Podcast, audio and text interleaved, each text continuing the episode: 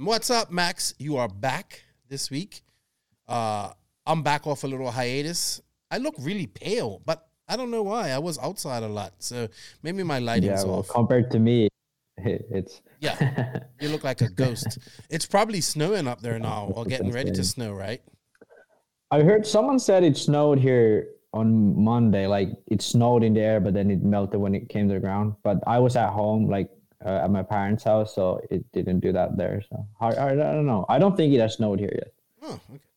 Well, anyway, we're not here to talk about snow, and we're definitely not here to talk about Finland. We're here to talk about RC racing, and there's nothing going on in Finland because it's cold. Uh, probably 10 scale. But uh, let's drop that intro and get into some 8 scale RC stuff.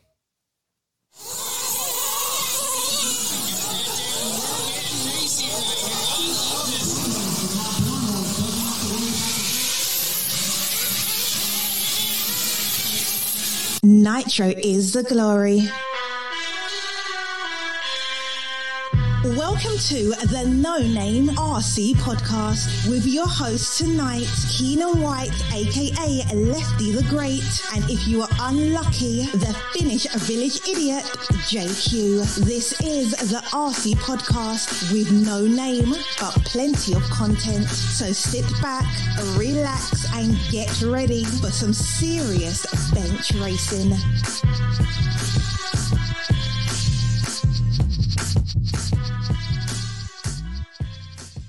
Yes, indeed, Nitro's the glory, but E Buggy pays the bills. What's going on, everybody? Welcome to episode number 148 of the No Name RC podcast. I'm your host, Keenan White, aka Lefty the Great, and I guess it's official. You know, you're more involved. Yeah, you're an official co-host now. Arrogant Max, aka Yeah. I mean Max Mort, arrogant. Yeah, Max Mort, aka Arrogant Max. I think you like your I new mean, nickname. Um, I don't mind it. Uh, I guess to me, like the word arrogant doesn't mean much, so I don't really care. I don't know. I don't know how people take that. I don't know if it's like a negative word in English. It's, it kind of is. It is. It is very I don't know how negative, is. but it, it's fun because Yeah. you are a bit arrogant. Um, but that's fine because you're pretty smart. Some people are embracing it. It's hard said, not to be arrogant when you're always right. "See what I know? mean?" That's exactly why people call you arrogant Max. just because of statements just like that, like you know what I mean. Yeah. So, yeah, you don't know why I'm called arrogant Max. Well, so there you go. Uh, thank you for coming well, on. I, I know where it comes from. I don't. I don't. I'm not surprised. But, people are embracing it. that. People are embracing it and they like it. Um, Yeah. But yeah, you're officially on. That's cool. You've been worked with us all year. It's good that now you know you're going to be working a lot more. We're looking to revamp the podcast going into 2022, and you're going to be a big part of that. So thank you, and it's going to be fun working with you uh, a lot. We've been working together a lot anyway, uh, but now it's going to be a little bit more official. So thank you for that. Uh, shout out! I just want to, you know, before we get in, I have to obviously say thank you to everybody uh, who supports the podcast. We we dropped two last week. Uh, was it last week we dropped two or the week before? Yeah, we recorded a short one. Yeah, yeah, it was and last you, week. And then you released the Joseph, Yes. uh, longest podcast ever. Well, not longest, longest but- recording. Yes. It took five days to record that. Uh, Yeah. Five days and four sittings. So we got that done. Hopefully you enjoyed that. That was actually a good chat with uh, Joseph. And I look forward to catching up with him when he gets back to Finland next next week. He has one more race left. Uh, he's in France, so he's going to some race there. He's probably going to meet up with Felix and uh, and whatnot and and and do something there. And um, we'll talk more about him because he actually, ha- I think he had a decent show in it. We're going to talk about the Reds GP and all that stuff a little bit in, in today's podcast. But uh, thank you to all of the NNRC squad around the world. Uh, guys, thank you for the support. We can't do it without you guys. Uh, remember, if you want to even get even closer and talk even more, and it's just getting, it's growing. We got about 110 people in there now. Join our NNRC Discord because it's it's I'm loving it, and you know we're, we're talking about something that we just found out something today that we're talking about in there right now as we're recording this. So you, you that's where you, we're gonna, you know, always gonna have Facebook and all that stuff, but the Discord just a little bit more personal, and it will have a link in this written description. Uh, thank you to you guys. Obviously, shout out and thank you to the patrons of the podcast. Uh, we can't do it without you guys. You guys got early release of this week's guest, which was Berkan Kilic. Great talk with him. 15 years old. You would never think he's 15. Even his voice is so deep, and he does not look 15. But uh, it was a good chat with him, and he seems very non-curious about a lot of things in RC, and he just like, yeah, I just heard to have fun and drive, but it was still a great chat, and I look forward to talking to Burak. Because Burak seems a lot complete opposite. He seems to take it very seriously. So I look forward to that. Thank you to Berkan for his time. Thank you to the patrons. If you guys wish to become a patron of this podcast, you can. The link for that is in the written description of this podcast. Every little bit helps, and it helps keep these bills paid, and it goes towards, you know, getting new stuff and you know helping me get back doing RC and whatnot. So I greatly appreciate that. Obviously, we have sponsors, and we can't do it without you guys. We're coming up to the end of the year. Hopefully, our sponsors stay on with us. And if you are interested in possibly being a part of this podcast in 2022, hit us up. We are we have tiers and uh, advertising tiers for everybody. But uh, shout out to Mayako. I know everybody's waiting for this. We have a bunch of questions. Don't worry, we're waiting for it too. I am. Uh, Joseph's not on today, so we're not going to be able to talk much about that. But from what I've seen with the Mayako, I can't wait. Shout out to Beach RC. They have their Masters of Dirt this weekend. Uh, the track looks really good. Uh, lots of step ups and stuff. So I think Lucas built it. I think Lucas and the Beach RC crew. So congratulations to them.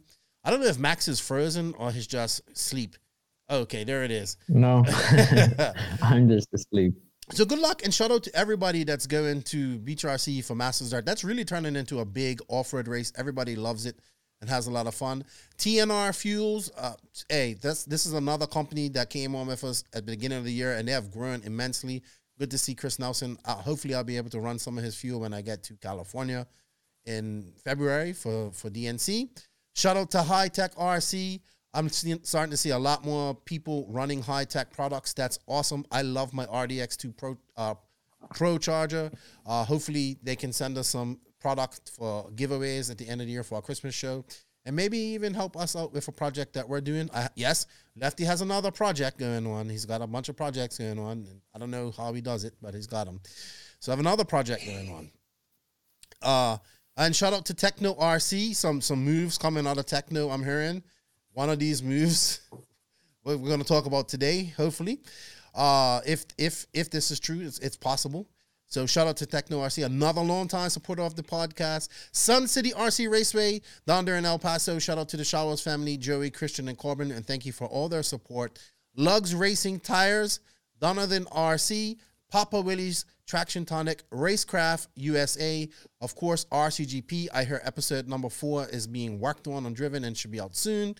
And then we have House of RC, who uh, is planning a big update, I hear, and has some cool features coming out. If you have not made your profile there, please go ahead and do it. And also, if you're looking for coupon codes, we have we can save some money with Donathan RC, Papa Willie's Traction Tonic, and of course Racecraft USA and Lugs RC. We have some coupon codes for that. And that's all in the written description of this podcast. And there goes Max swallowing hard. We got to work on that swallow, Max. and um, I just want to shout out a couple people real quick. Uh, shout out and happy birthday to one of our patrons, Martin Geely. Uh, it's his birthday today. And I want to shout out to my boy, Larry, the Pink Pinion Crusader. Uh, Joey Fisher, he is headed to Mod. It's like his biggest race that he goes to every year, and he goes all out for this. And I'm sure we're going to have another Mod versus stock debate with him after this. So have fun. It's going to be interesting to see what hijinks he gets into this year. Last year, he came out in a Borat uh, G string thingy you know, like what Borat uses in that. that I know in the swimsuit. And yeah, he always has fun at this race. And I also want I got a mail call and I actually left it at home. I wrote this down, but uh, I got a mail call from my buddy Eddie Fikes, longtime friend of mine uh, out there in Las Vegas. He's been making his own dry rub uh, for meat and all that stuff. So I ordered up a bottle of that and I got it here the other day and it tastes really good. It's really, it's peppery. I love it and uh, I meant to bring some her and show it. I have it here, and um, I'm gonna do some meat up with. But you can put it on everything. So I've been putting it like on just when you boil, make potatoes or whatever, anything like that. So uh, check him out. Uh, you can hit up Eddie Fikes or find it's called Uncle Eddie's Dry Rub, I believe, and I'll put the link for the for the um for that there. He's a longtime friend of mine, a small business. I'm trying to trying to help him out a little bit and get him some business. You know, we support small business. All right, Max. So um yeah, we did two podcasts last week, and then I took a little break. I had some visitors here, so I had a, a friend here, or uh, and, and like a, a younger nephew.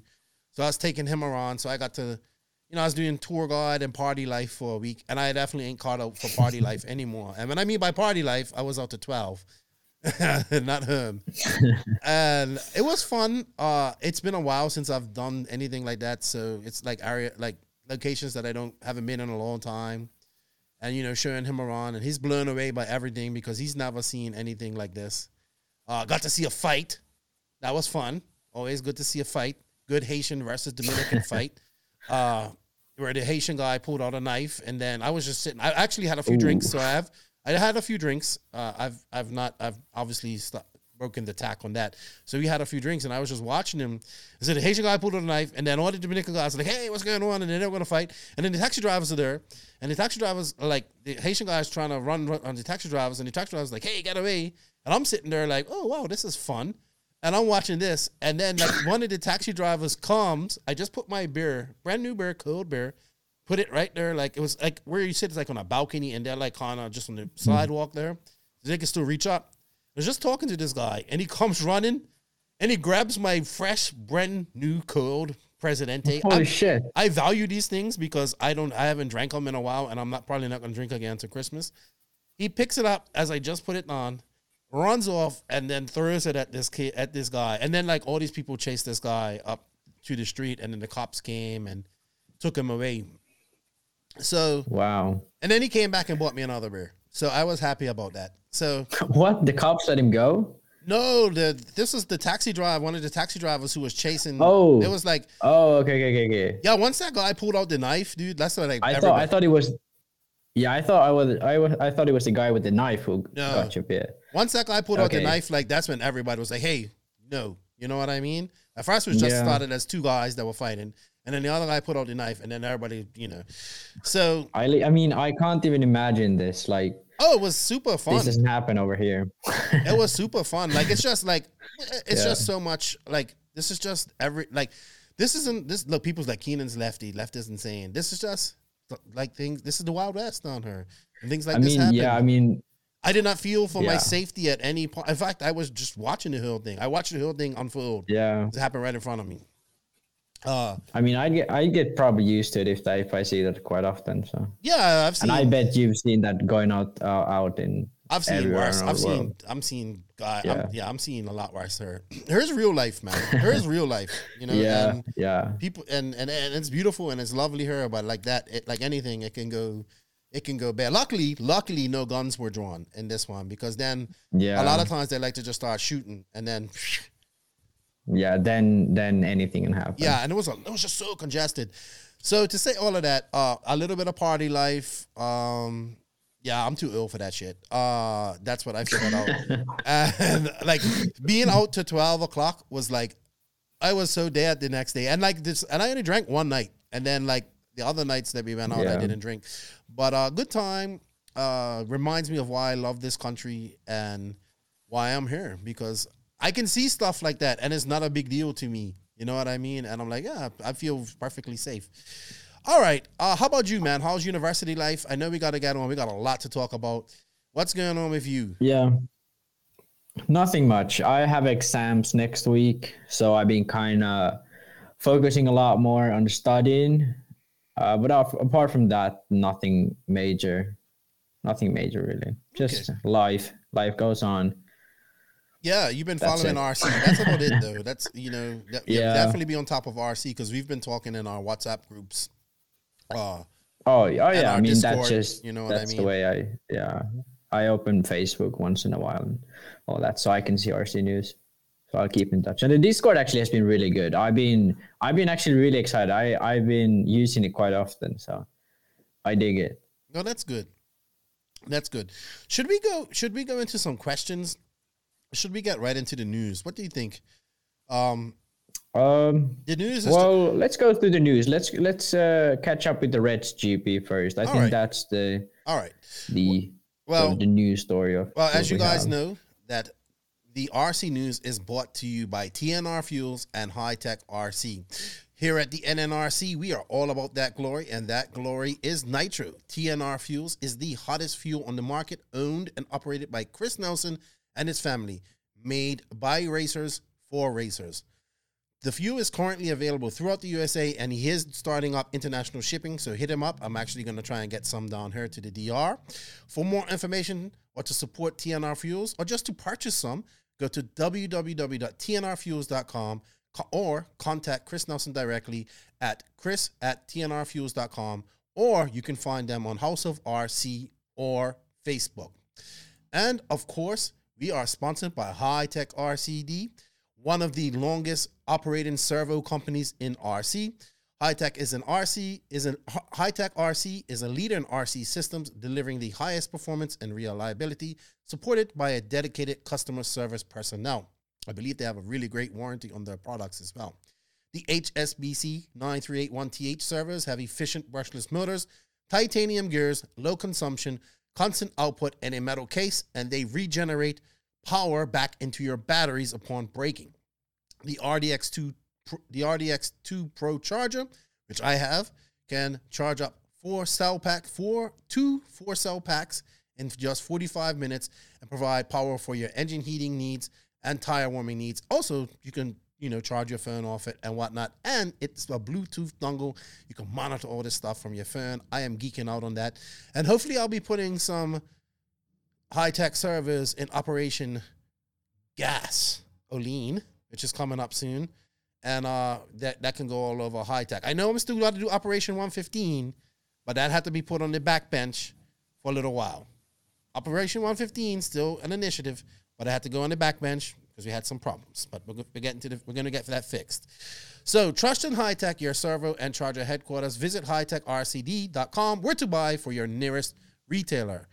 All right, Max. So uh, starting out, let's go real quick. Um, I just really wanted to touch on the Spanish nationals. Congratulations to Robert Batlle, his 14 Oh, yeah. time, 14 time uh, Spanish national champion. I thought that uh, I thought that uh, whatchamacallit would win this week. Uh, Oh, Canas. I thought Canas would had the championship in the bat. In the bat, you know what I mean? No, no, no. Barrio already uh, won it uh, in the third round. So Robert won the first two rounds and finished third in the third one. So he already had locked in because I, I believe Canas had uh, some issue because they count three out of four. Okay. So Canas uh, didn't have a win, so he couldn't make it. So uh, I think that's that was it. Oh, like it only was confirmed now because it, the Spanish uh, nationals have some rule that you ha- have to attend all four, which is a bit weird. But yeah, that's why it was only confirmed here because you have to he had to attend the race. But Canas won the race. Uh, to me, it's a bit surprising. Like I wonder did the engine engine change mid season affect any of this? But Robert hasn't seemed like he's been too fast in the last last two races. Well, he was Here, good like at he was starting land. sixth for the main. Well, yeah, he was good at buggy land, but he still had some issues. Mm-hmm. Like in quali, he qualified in the B and all that. So I don't know. Maybe it's just that he's been having like some bad luck. Races haven't been going his way or something. But I don't know. Hard to say at this point. You would have to see more to be sure. Yeah, I think um he's also we're getting to the point like he's he's getting up. He's what in his thirties now too. I would say. So uh, maybe Mm-hmm. Yeah. other things are prioritized over what he had. I mean, he won. He won his first uh, European Championships over 14 years ago. Yeah. So that's the thing. Maybe oh, I'm sorry. Uh maybe we're just kind of like expecting him to be the the you know the Robert Batlle of old, and it's really hard for anybody to be Yeah. That uh you know just be that consistent for so long on hmm on and on and, and anything you know what i mean? I mean and then and then he's got to also be hungry about this and want to do it and all that type of stuff which i believe he is so i'm not worried about that but man canas just he kicked ass on this track like um Yeah, this was like this was uh, Canas's track. Like the type, the flow of the track, the grip level, everything. It matches how he drives. He's very good on tracks like this. So, and also the multi-surface style of tracks. mhm. I do believe he still runs Seismic. So usually Seismic is really good on tracks like this. Remember Montpellier and all that. yeah Obviously, their big thing is the polished surface, but I, I believe Seismic has good threads for tracks like this. Yeah, I'm trying to bring up because this this this race really had some really great coverage. So I just want to bring up some of that. Yeah, while we're while we're doing it, we're gonna go a few minutes in to to do that while we do it. But what what blew me away about this because I actually I actually learned about this in the Mayako Discord. So one of the guys was it the Mayako Discord? No, non MRC. No, it was the NNRC. I see that I get confused with him, but he's part of the the. I believe he's part of the Mayako Discord. So he he was like, man, it's gonna be. He remember he's like, it's really gonna be really good coverage and all this type of stuff. So I was like, all right, Yeah. is- how how good is the coverage gonna be? So I I really wanted to, you know, I really wanted to pay attention to this this week, and um, so when I I did tune in, like I think it was Saturday or Sunday, when I did tune in and I saw the the coverage, I was like, oh, this is really good. Like, you know what I mean? Like, this is yeah, no I mean, joke. this was professional level coverage. Obviously, there's some things you would want to improve, like having the names instead of the numbers. You have it on a un coche slow speed. Or something. Oh, del pit stop no. Just- número just oh, it just plays like yeah. Okay, yeah, but this was like multi-camera. Uh, the, the announcer were going wild, which was know. cool. I don't understand Spanish, but it sounds like they're they're on it. So I mean, everything about it. We we picked the bats, but it just stuck on the. yeah, yeah, it will turn. We'll, we'll talk while it's the- going. There we- Look at that. Yeah. Like, that's so awesome. Look at that. Um, Yeah. Let's try and get all, some of the audio all audio the from, switches. And, you know, they, they got a camera at the end of the straightaway. yeah. Look at And, this uh, track, yeah, I though, think man. the, the oh, track, so the track nice. is cool. I think it's sort of like it's sort of uh, like modern meets old school, Mm-hmm, like European. Because in Europe, it, like a lot of tracks in Southern Europe used to be sort of multi-surface, but the layout is very modern in sense of how tracks are like these days, and it's very it's not bumpy at all. So it's it's very modern in that sense, but uh, sort of the multi-surface and the style and what it looks is very old school, which I really like. Yeah, I- and but it's it's it really has some really it it really flows though. If you really Yeah, watch for sure. I, I love the the ash. It has an asphalt bank corner at the end of the straightaway, and the straightaway is carpet, Yeah, and and then the jumps are carpet, and then I like oh my gosh, like we we kind of was talking about this. I think Ronafalk was like this was my home track back when I was in Spain, and you know how like we all say it doesn't have a lot of big jumps and all that stuff. This these type of tracks don't need big jumps. They just have jumps that make you No, go and- fast. yeah, and the thing is like. I don't mind big jumps at all. I think Joe is the best at doing this, but like for example, the jumps at PMB, it's just like so much air time that it's not like fun anymore. It's just like you jump the car in the air and then you wait for it to land. There's nothing you can really do about it. It's not faster to do any certain line or anything. But with Joey's tracks, you can like the way you jump the jumps, you can actually gain a lot of time by sort of scr- scrubbing him and all that. So I think Joey does a good job with this, but his jumps aren't very big usually. They are big, but it's not like huge like uh, at some of the East Coast races, like let's say AMS in the past or PNB Look or anything camera. like that. Look, look at that. Like, all right. So you guys, if you if you ain't watching this, if you're listening to this, you have to come watch it on YouTube. But Yeah, it, okay, what the best thing? Okay, I have to talk about this. The this is probably the best coverage I've seen in such a long time, and I could understand pretty much what the guys were saying in Spanish, so that they were making it super excited. My only gripe, my Yeah. only gripe is the overlay. Like, I just can't. If I don't know the car numbers, we can't see it now. If this and we don't know Yeah, ta- yeah, lap exactly. time, so and that will be very easy to add. Mm-hmm. You just stretch it out a bit. So But this track's so that's good. that's a bit annoying, but yeah, Yeah, I think everything about this was like positive. So I'd be very happy if we get coverage like like this in the future as well. But here's my question, and I just don't understand why this is a national. How come like this would have been? I don't know why didn't EFRA? I'm not getting on EFRA, so people can shut up before I, they go. To, but this would have been great for Nick and and and my and Matt to to do like what they've done the last couple of weeks. You know what I mean? Um, and probably had the English version of it, but I mean, honestly, these people did such a good job. But maybe EFRA just said, "Hey, let let them do their thing." You know what I mean? And yeah, that besides it not being in English, which it's just okay because it's not supposed to be in English, it's for the Spanish crowd. And the overlay, I'm fine. Uh, I love it. Like I just love the racing, the track. I, concrete curbing. It's beautiful. It's awesome, man. And and then we got on a discussion about Spain being the mecca of eight scale right now. And when you got tracks like this and more, it of course it is. Like this is the place you want to go go to just do 8 mm-hmm. scale. I think right now in in the world. So Yeah, yeah. I mean, Spain is very. I mean, Spain is the sort of center of eight scale racing in Europe. It doesn't feel like it online, or it doesn't feel like that in terms of how many fast drivers they have. But the amount of tracks, the amount of racing, and the fact that they ra- they can race all through the year, I think Spain is sort of the best place to do RC in Europe, especially eight scale.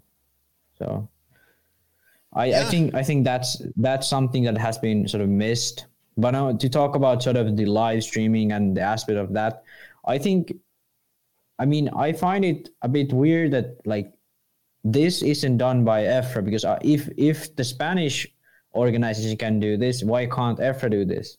Like Well- for more races, and why why can't every just organization work together? why couldn't we Because have they- this they- type of they produce this?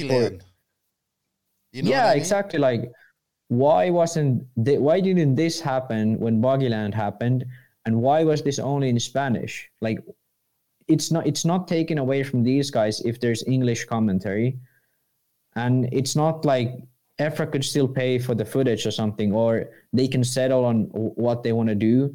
But work together, like every everything, everyone doing this by themselves is going to make it harder for everyone. And I think this was great and what we need to do is continue doing stuff like this, but then work together with everyone so everyone's on the same page. Right now, everyone's trying to do their own thing, but no one's no one has the uh, resources to do it properly. I would agree. Um, this was awesome, man. I just kind of was like, wow, I can't believe. Maybe, maybe there was some confliction, and maybe they they tried to work out something and it didn't happen. I don't know. Um, Yeah, but I just, you know, this would have been great to do the the, the course. You know, it's it's a national, so I thought that was the the plan. But um, that's fine. That's, I mean, we got it, and that, that was the best coverage, uh, in my opinion, f- uh, f- for commentating and for uh, camera angles. Uh, all right, so let's go on to and congratulations to Robert Batlle, fourteen time national champion, and congratulations to Canas, who is definitely, definitely um his stock has gone up in this year, and he is definitely Oh, for sure. he is yeah. he is definitely one of. It's just a matter of when he can put it all together and start winning some of these bigger races for Canas. And Yeah, I look He's forward- always second or third. Yeah. I don't know why that, why that happens, but he's, he he hasn't gotten that big well, he did yet. win. He has won Montpellier, and I think Montpellier is going to be a big race this year. So it's going to be interesting to see what happens. I mean, yeah, but next year. like it's always like when when he won Montpellier, or like uh, what was it? Not this year, but the year before. Mm. It's been always sort of like someone retires from the lead or something. Well, I mean, last time he won, it was pretty good. hmm He pretty much dominated or sort of led through the main. But a lot of these races where like he has been high up, it's always like he he's almost just there. So like he he just needs to I, I want to see a race where Canas just dominates. Like that's that's what he he could be able to do. But he, it just hasn't happened yet. The way Ongaro does it is like it's crazy because Canas isn't that much slower than Ongaro. No, uh, he's super but he's fast. just that tiny bit that he's like missing something. Oh, sorry, Numeri straordinari. I made a mistake. That was supposed to be muted. uh, I'm trying to load up the uh, the the video from watch me call it from the Reds GP. So that was what you guys heard. All right. Um great race. I enjoyed it. It was I, I remember just messaging you and saying, Man, look at the coverage. Like it's so great. I even sent it like David and I was like, wow, like, you know. And uh yeah, that, just the overlay was my my biggest gripe of everything. So Yeah, but I mean, it's it's it's uh, their, it was their I think their first race that they covered with this this group of people. yeah. So I think I mean this was good. I would I would say so. Definitely good. All right, I'm trying to have this where it doesn't have any volume, but it's not working. Um, so what we want to do now is we're gonna go to the Reds GP here. Let's see if I could get this on a on a bigger screen. There we go. Oh, that's too big. Um. All right, guys, we're trying to utilize our tools here at the NNRC, and um, you know, I'm kind of You, you would think I knew this stuff by heart, but I don't. Where is it? All right, uh, Facebook, sure, and uh, yeah, let's go. Fair- Well, I- I'll start about what happened at Reds GP. So no surprise, Ongaro won again. That's Yeah. what he always does. Just we are. The coverage of this, just, Win just no real matter quick, what. the coverage of this was really good. The overlay of this was actually much better. And Yeah. the only thing that they, they didn't have as many camera angles as the other people, and their announcing was just from the from the actual uh, stand. But with the with the Yeah. overlay and the scoring, I could follow it, so it wasn't no big of a deal. But kudos to them. Yeah, I mean they've Great done track. this for this this race. Uh, I think this race has been going on since I'd say something like 2016, 2017, but it's been there for a few years, and they've always had good coverage. I don't know if this if it's the same guy who does who used to do Bitty contest uh, live streams, but uh, he's uh he has his own website, I believe, and he does uh, coverage for some of the Italian races. So this was definitely good, and this has been here for every every year, and the track has been pretty good. Uh, each time they have this race, they have it all, always at the end of the end of the year, sort of. So Have you been to this track? it's a it's a it's a nice track. Yeah, it's it's right next to the Reds factory. oh, really? So yeah, I've been here two or three times, I think. it's a beautiful Uh, track, it's, it, it's a nice track. Uh, it gets really nice when it grooves up like this. I'm about to say so, it looks yeah, really sure. polished. The the groove. Yeah, yeah. It generally isn't that way. It, it's generally more dusty, Mm. but uh, I guess uh, during these races, it, it always gets that way. And uh, this is sort of the home track for Boots, and Valente, I believe, uh, lives close by as well. Just off So me, just shut up. these these are the two guys on the on the feed as I well. mean, but the layout is good. It's fast. It has a, a bridge that nobody Yeah. uses because they just jump over it, which is just how bridges are supposed to be, in my opinion, or yeah, or at least arched. Uh, I love it. Um, Joseph was here, so it was interesting to hear his take on it. Ongaro just fast. It was it Ongaro, Polito. it was Ongaro, Ongaro, and then Polito, and then Valente in third. So Berton TQ'd and he started second, but he broke very early on, like it's seven minutes into something. So I- it would have been fun to see his pace. He was clearly, uh, he clearly had some speed because of the TQ. Oh, Ongaro flamed there, I believe. yeah, that I don't know who that was. Yeah. I, I think it was Ongaro. Yeah. Yeah, but uh, uh, Berton had some speed, and he probably would have fought for the win. At least, at least, at least he would have fought for second and third. Uh, so that was a bummer uh, to see him retire. But uh, Polito again, to me, this was. I mean, this it, it's not a surprise anymore. But it- to me, I'm very convinced he's now sort of one of the top Italian guys, like Ongaro, Baruffaldi. Uh, He just needs to get out. He needs to get Yeah. out of Italy, man. That's it. Like, just people just don't know him. I mean, he's he's raced outside Italy, but he's only raced like Euros and Right. Races like to get to that. America, man. He just, That's you know. the, yeah. I mean, yeah. The, when you go to America, you get much more recognition in in RC. And I is he think, driving and that's, that's Kyosho what he still probably- or Mugen? he is. Yeah, he's supported by the Italian distributor, I believe. Okay. Yeah. But you you was just talking about how you believe he's the fastest guy, and he ended up finishing second in her in this race. Um, I think Yeah, I mean, he's. I mean, Ongaro is obviously obviously the fastest, but I think he's the second fastest in Italy at the moment. yeah, Zanchetin had a good race. In, yeah, if we t- yeah, he had an okay race, and Mm-hmm. uh, I think uh, Valente was good in third and Boots, but as I said, this is a local track for them. I I just Baruffaldi had that's Baruffaldi had issues with with his uh, pit pits, so oh no, like fuel mileage. So he had he had to pit at like under seven minutes, and uh, yeah, he still finished fifth. So I guess okay, but Yeah, Yeah, and then well, Sankey sixth. At this point, Baruffaldi had one foot out the door, so you know he was both feet out the door at this race. To be honest, uh Yeah, I mean, he knew he knew what was happening after this main. Yeah. like that was his last first time he's running X-ray. yeah, uh Beaker Beaker finished in I want to say ninth. Ninth. Yeah, Yeah. and he he I mean, look, he was not gonna contend with these fast Italians at all. No, But he did have a good no. battle with But I Richard think it's solid. I think it's Yeah, I I think it was solid that he made in the, into the main. It's a, I mean, it's not a, a great performance by any means, but it's it's okay. Hey, the two happy It's, things. uh, Mao had a car, had his oil beat up Mayako. and Joseph had a newer Mayako, I believe, and they both finished all their races. So and Mal just missed bumping into the to the final. So good stuff for Mayako. Positive on that. Uh, Boots, a surprise. I mean, many? He's probably turned quite a lot of laps at this track. You expect him to? I would expect him to be at least battling for for first at this race.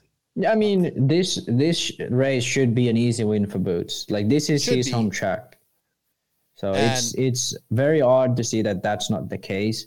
I don't know what what to explain uh, for that, but to me it's a bit odd. Like this this should be the race where he dominates, but he doesn't. but the Italians, man, they're not gonna let him. They're not gonna not, they're not gonna let English guy come out there and beat him on the end track. Not gonna happen.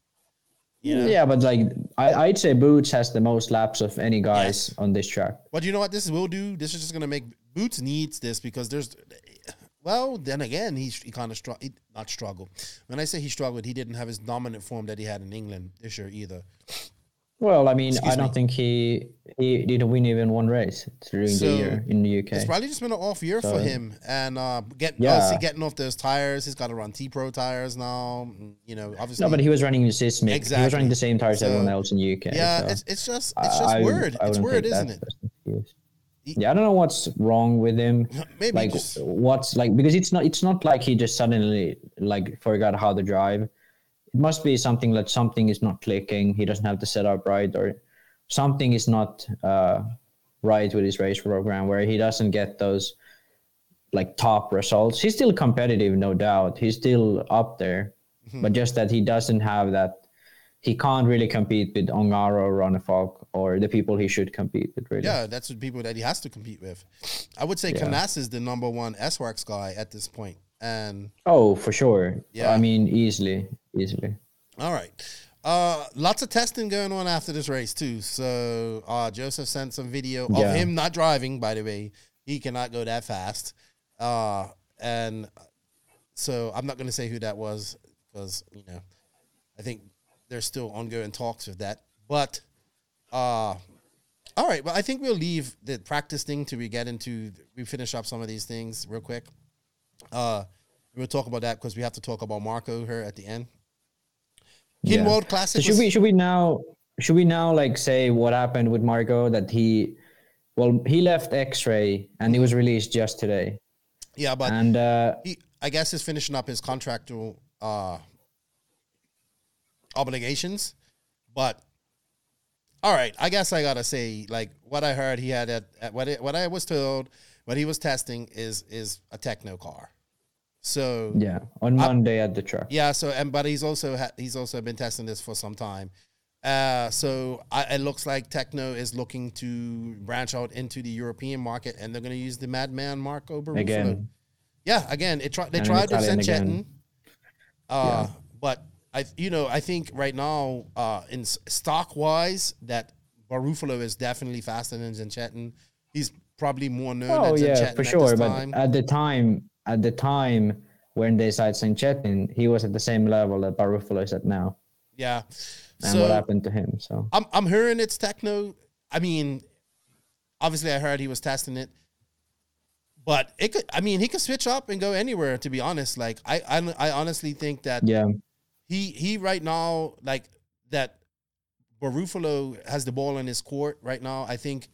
I think for any team that he'll be a great addition. That could be even associated. I think. um Oh, I mean, I'd I- say any brand would really want to hire this guy because he's crazy fast. Yes. He's one of the fastest guys out there. Right. I think, I think, well, what I believe, the reason why he left X-rays in the car or his whatever he gets from them. Mm-hmm. I think the reason is the engine, because he's been like even as I said, he he didn't even get 730 here at this race where everyone else was getting 730. Uh, he's been having flame outs issues with the engine, and uh, even Ty, almost every race he's gone to this year, he's had a flame out. So there's clearly something wrong with the engine, at least for these top guys. And uh, I I do believe that's the reason why he left X-ray, Yeah. uh, but hard to call. I, I think I honestly this is I, the way I see this going out is either Tekno or TLR to be honest because I don't see TLR happening because Really? he used to be a TLR, Yeah, that's true too. uh, and TLR doesn't have pretty much any presence in Europe anymore. Mm-hmm. They're all America. Uh, so no, I don't see TLR as an option anymore. But if Because he goes to Tekno, though, that, I mean, what, what, what does it's it's kind of like, well, like you have Kyle in Australia, but Tekno has a big presence there.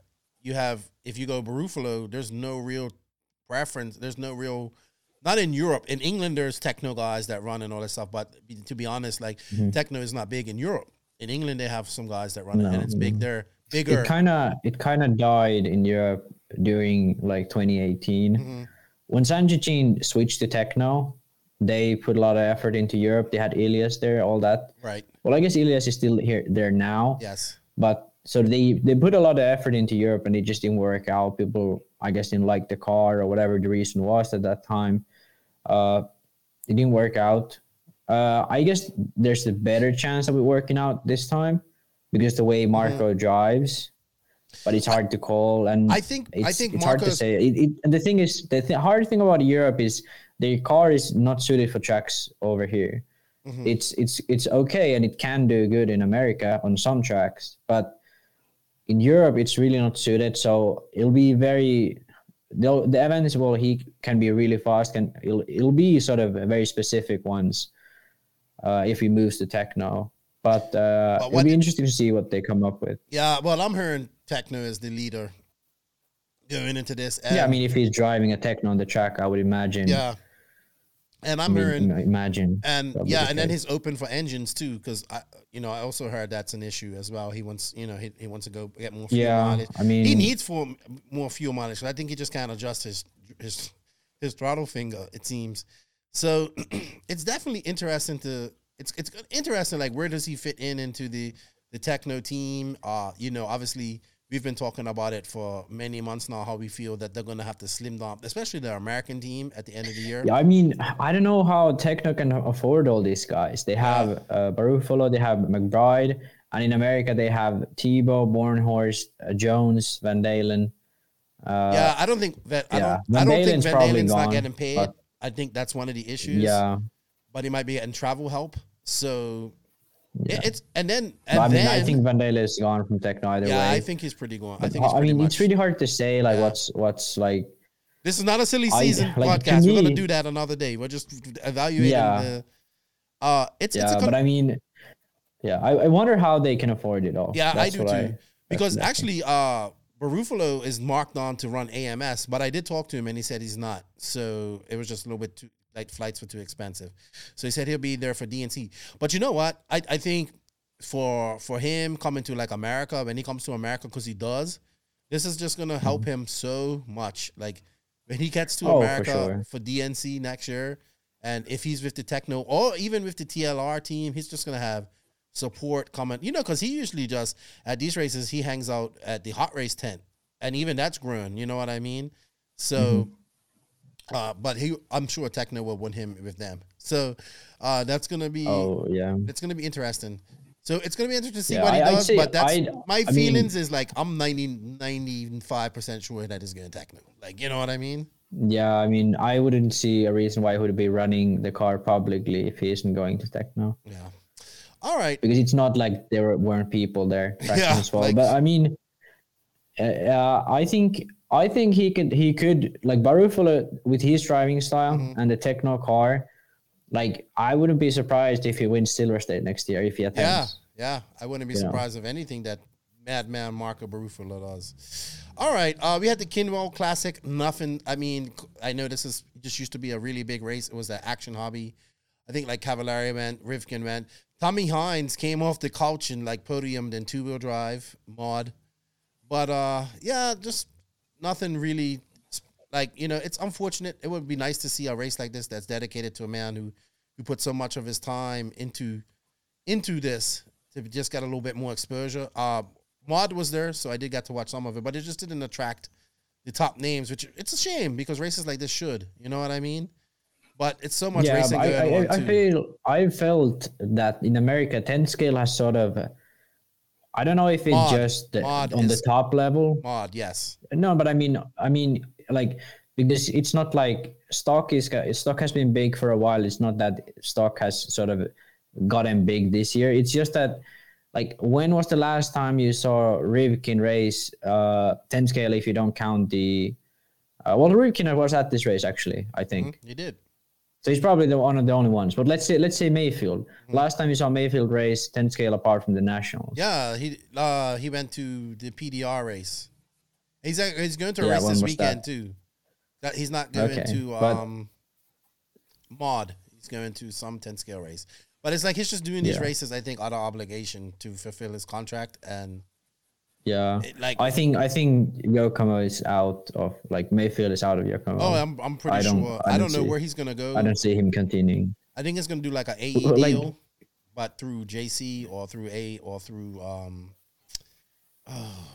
one up. Maybe. I don't know. I mean, I don't think I don't think May, Maifield has really cared about ten scale for a while. Yeah, but I don't know. I don't know maybe- maybe he says, "I don't need it." that way. maybe he says I don't need it, Yeah. but I think he kind of does. Um, because that's a big, big. Well, was a big chunk, or we know that that's a Well, it probably is a chunk of his salary, but considering how little ten, big ten scale races there has been this this year, it's it's like how many people actually follow the ten scale nationals? I don't think many. Really. I bet you more people are probably And- following this mod race, like at Masters of Dark. Oh yeah, oh yeah, the one happening this week and Yeah. at Beach RC. Yeah. Yeah, probably, probably actually true. And more like the biggest the race J in ten scale this and all year. that stuff. So Yeah. Oh yeah, like the biggest race in ten scale this year has been CRC RC race. yeah, maybe or um, Yeah, you remember when uh, Fend and Oh, yeah, yeah, took yeah, each other yeah, out and all yeah, that. that was one of the most that was definitely the ones. biggest race in ten scale this year. yeah, And definitely. after that, I I mean it's been there's been some race people attend, but it's mostly crickets. Mostly cricket. In terms of like if you if you think about if you think about eight scale, it's like DNC. yeah, And before even DNC, you had the uh, SIC. So you have SIC, DNC, PMB. Uh, then you go into yeah, Silver State. Like all those are huge races. And after after that, you had uh, Nationals. you had then well nationals Weekend. at least. Wicked uh, Weekend Wicked was a little you had- low, and then you had Southern Nationals. yeah, but yeah, Southern the nationals was big as well. Yeah. So now you will have AMS Yeah. at the end of the year. So- But there's like there's like just just a little bit under 10 very big races in 8 scale in America this year. Yep. In 10 scale it's nothing much. Really. Well, one where where every where most the majority of the top guys attend. That's that's what you mean. There's been plenty of ten scale races, but not where the Oh, yeah, yeah, competition yeah. level that we're I seeing mean, in I the eight scale pro Yeah. side that we're seeing. Obviously, yeah. All right. Uh, and I don't know entry wise. Entry wise, it could be that 10 scale has more entries like every weekend. There's more local racing or something. I don't know. I have no Mm-hmm. I clue. think it is. I think it's big on the club scene, but it's stock, yeah, man. 10 It's scale. stock. Yeah, It's all stock. yeah, and, and but I don't really care on club level what what happens. I mean, companies obviously do and stuff like that, but like. I don't want to talk about club races on the podcast. Like, who who, wanna, who wants to hear about the uh, club? I want to hear Maifield battling against Cavalieri and Rivkin. of course, that's what I want to talk about. Yeah, Tommy Hines uh, came out of nowhere. He looks weird. He's got like a mullet, and like this big porn mustache. So he looks like he's Yeah, been- he's he looks like a completely different human these days. yeah, he's he looks like he's you know working. well, I probably do too, but yeah, but he came off the couch and he got a podium. So congratulations to him. And then the I think the other drama was after the fact, uh, one of your teammates or AE guy calling out uh, TLR guys for not helping with the Yes. track and oh that started So, a whole- yeah, I, I I read I read some of the comments. It was pretty hilarious. I don't know what was going on there, like what I don't happened. know this guy. I don't know who he is, but I just read the comments and, and then my and then I was, I was like, this guy just called out all the TLR guys. like, and I said, yeah, well, and then people like people like took it like bit into it, and it was uh, I don't know, Yeah, grown calling- man acting like children. yeah, they were calling for they were calling for his sponsors to drop this guy and all this stuff. Oh yeah, yeah, the same people who complain about cancer culture. Yeah, I, I don't know. Maybe he shouldn't have said what he said. I don't know. I don't. Hey, I didn't read into. I mean, obviously, the whole argument was idiotic from both sides. I would so definitely don't- say that there's really an. AETLR beef out there, and it's it's being stoked. Yeah. Well, I mean, there's like Mugen Mugen Mafia hates everyone as well. In America, there's like these cliques that people form. I used to be a like part of the Mugen. Mafia. I know. So you know, I was all Yeah. about that Mugen life. I'm just I'm just watching and eating popcorn, dude. All right. Uh, the other big thing that the other big thing that happened this week, uh, that got people talking. I posted about this. Actually, Wally had this up first, so that's where I first saw it. Uh, these new shocks, dude.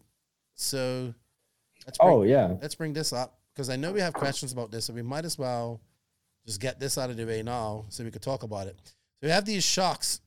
Did you listen to the guy's video? Uh, We definitely have to help this guy with his video editing and, and stuff like that. Uh, he needs a little bit more excitement. Yeah, I mean, yeah, he I think he does all by himself. Yeah, so yeah, I'm, yeah, I'm. I don't really care. But uh, But yeah, I watch I I watched this, but uh, if I'm being honest here, I really didn't have to watch it because I've seen this uh ten years ago, Mm-hmm. first for the first time, same design. so Uh, but break yeah, it down for me as an idiot. I know he wants to adjust Okay, on the nut on the top, but just explain how this would work. Yeah. Okay, so I actually on the Discord I made a very good, uh, very sort of uh, how would you say it? Very like breaking it down explanation about this. Uh, I'll I'll find it here so I can explain to you guys as well. I'm just trying to figure out how adjusting this screw yeah. adjusts things. Like, what does the screw turn inside of the? Yeah. Okay. So you uh, can you zoom in on that picture of the sort of uh, the exploded view? Let's see. Don't zoom in too much, but zoom in just enough that we can see the top portion if you can. Uh, you know, I'm Press Control and plus. see control and plus. All right, now we're talking. So yeah, this is this is good. This is good. So uh, basically, how this works is there's uh, the shock body, which is uh, just a normal type of shock body, and then you insert this tubing. Uh, it's number six, uh, number six on that uh, sort of chart. You insert that tube into the shock, and inside that tube is the shock piston. And between this tube and the shock body is sort of a fluid that's separated from the other side. You see those seals on the bottom mm-hmm. of the below the shock shaft? Mm-hmm. Those will seal the tube so that the fluid outside of that tube, the fluid inside of the tube, and inside is the piston, obviously, will have sort of a different spaces. And the only way the flu- the fluid from inside the tube can get to the outside of the tube is through small vent in the shock cap and the the size of this vent will be tuned by the screw do you get it now you're mute No, uh, I know, I know. I had to mute it because guys are making a lot of noise outside there. Yes, Oh. I get it. It's like a shock within the shock, and then you Kind just of, yeah. yeah you allow the flow of oil with that with that screw. That's it. Mm-hmm. yeah and basically you have to build it so that.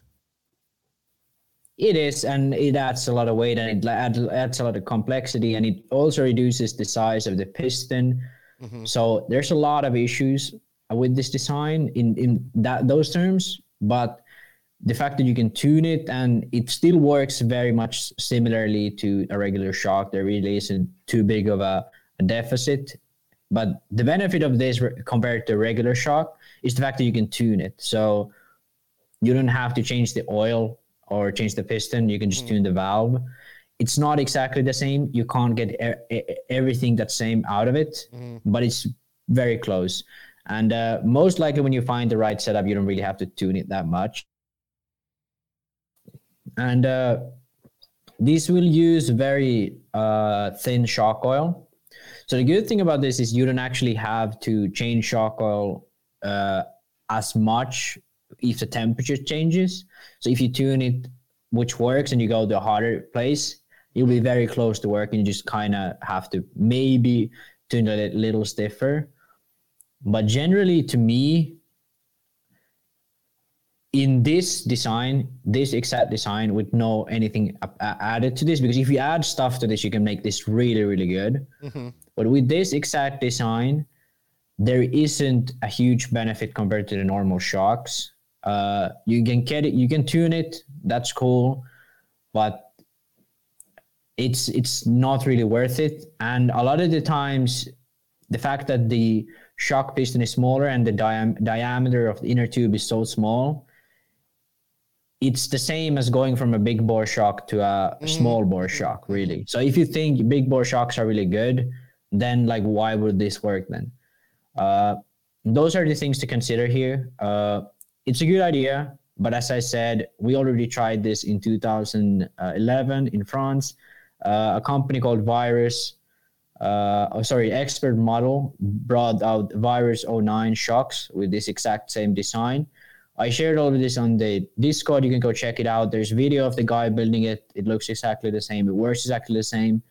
Uh, there's some minor differences, like the sealing is a bit different, and there's there's a bladder instead of being emulsion type shock, and the cap is slightly different looking, but it works the same way. So that's all I really uh, have to say about this. Uh, it's a neat idea. It's done. It's been done before. It's not revolutionary, uh, but yeah, I can appreciate uh, stuff like this. Yeah, and and this goes into something that we got asked about last week, I believe, uh, about innovation, and we always hear about innovation and how we want it. Well, innovation comes at a price, and that price is three hundred and thirty-five dollars and ninety-nine cents for two. Uh, I actually would. Yeah, the, the price is definitely steep, but Yeah. I'd say that's not because of the design. It's because of the fact that he's probably doing this in with his own machines and stuff. It's not Chinese made. It's made by his own stuff. He has to buy the material Mm-hmm. in small samples and stuff like that. So I wouldn't I wouldn't really blame him for the prices. Uh, I think that's that's okay. Uh, yeah, I think if you want to try if you them, made you're regular buy shocks. them. Yeah, Simple as that. There's all guys out there that like to tinker and that want to do what he what would be great would be see that these shocks get into your hands or maybe Joseph's hands, uh, to see how they really work. Yeah. you know what I mean. Uh, so Yeah, I, I'm not against yeah. this. I'm not against this at all. Yeah, the price is steep, but this is one-off stuff. But I don't, like, yeah, I don't mean? think that the, the reason why I'm not a huge fan of this isn't that they're expensive. The reason why I'm not a huge fan is because I've seen the, this type of stuff before. Mm-hmm. So it's not like it's something revolutionary something very innovative. It's very, it's not even too innovative at all because I've seen this before. So that's sort of the issue I have with it. If someone comes up with a shock that's much better than everything else and it's a very complex design, yeah, it's going to cost money and it should be that way. It's unfortunate for people who don't have the money to buy those, but it's like, it's the same thing as saying like my kit cost $800 mm-hmm. instead of like $500 or whatever. Like, it's like at some point there will be a range where some people say it's too much and some people say that's fine and every person has their own range of price and it comes down to how much they care about rc and stuff and in the end you're going to spend a lot of money on tires on travel all that so yeah, spending like 350 on shocks isn't that crazy if they work, people will buy them. That's all that matters. They they could be a thousand dollars. People are gonna Yeah. buy them. People And I complain mean, about if you everything produce- cost. If you produce these in china i'd say you could cut the price in half Yeah, and but then where would the quality be? So it- oh the would it- quality would be close to it. it's Yeah. it's not like it's the quality will be a lot worse It- it- really they it's just just that the, the, fact, the thing is in china you don't have to pay anyone money for doing this you Mm-hmm. pay them a dollar a day or something very low uh, and so the production is much cheaper than if you were to do this in america i believe this guy has his own machines Yes. so basically he's he's working like his time is like his pay so yeah, yeah. so and also he, he's obviously not going to pay himself a dollar an hour Yeah, and it's just it, they also have to actually significantly work. You know what I mean? It, it it's not Oh, just about yes. having to Yeah, they yeah. look different and hey, it's something different. Like they have to work and drop seconds, like not seconds, but tenths of seconds off your laps, and you have to be able to prove it on the Yeah. track. And I honestly think What we're I- not going to see that till we get somebody of of a high quality, or even somebody that knows what to look for. You know, some Mm-hmm. pleb like me isn't gonna know what to look for. I'm like, yeah, that work. Thanks. You know, um, So I definitely it's something we need to follow, but we're going in the right direction in certain things. It's just a matter Yeah. of you know everybody looks at the price. Well, anything like this costs money, you know. So Yeah, one thing one thing I actually su- suggest for this guy is to produce only the shock cap and the tubing uh, for other brands. So you can sell the shock cap, the tube, and the piston, and you can create one for each brand shock body and sell that. So that way, people will only have to buy the shock cap. I, I think the price was somewhere around around a hundred dollars, because in the end, like the the the shock shaft, the shock body, all that extra stuff, it's like you don't really need that because you already have that with your car. Only thing you need is the piston, the cap, and the two inner tube. Yeah, interesting concept. Yeah, but I yeah, I, I think th- that will be the best bet for this guy if he wants to make money out of this. Yeah, there you go. Max gave you an idea. Hit up Max. Hit up the arrogant one. All right, I think that's uh, I think that's it for news. We kind of went pretty long on that. We do have quite a few uh, questions this week, so I think we should just go straight into that. Uh, thank you to uh, TNR Fuels and Hitec RC for bringing us the Hitec news. It was a lot to talk about this week. Uh, some some weeks will be like that, so it's all good. Now it's time for the Beach RC Bench Racing Q and A. BeachRC.com, the racers' one stop online hobby shop. Choose from all the popular brands and variety in stock with super fast shipping and great customer service. BeachRC.com still has the local hobby shop feel with all the benefits of the internet. BeachRC.com is the exclusive distributor for Ultimate Racing, JQ Racing, Pro Circuit Racing Tires, Nitrolux Fuels, and Assault RC Performance products. So fill up your cart and check out at BeachRC.com today. Thank you to Lucas and Brent and everybody at Beach RC for their continued support. We really appreciate this, guys. Good luck to everybody that's going to the Masters of Dirt this weekend. It's a, turning into one of the biggest 10 scale races on dirt. Check it out. It's going to be, I think Mod's going to be there, so we'll get coverage of that. And I think even Scotty's there, so it's going to be pretty good. Like, and he's got like this high jump competition that I like. You have to jump up and like go over a bar. I like that. Uh, Yeah, did- those are fun. yeah, they You done just need to have a good landing so you don't break your stuff. yeah, yeah, yeah.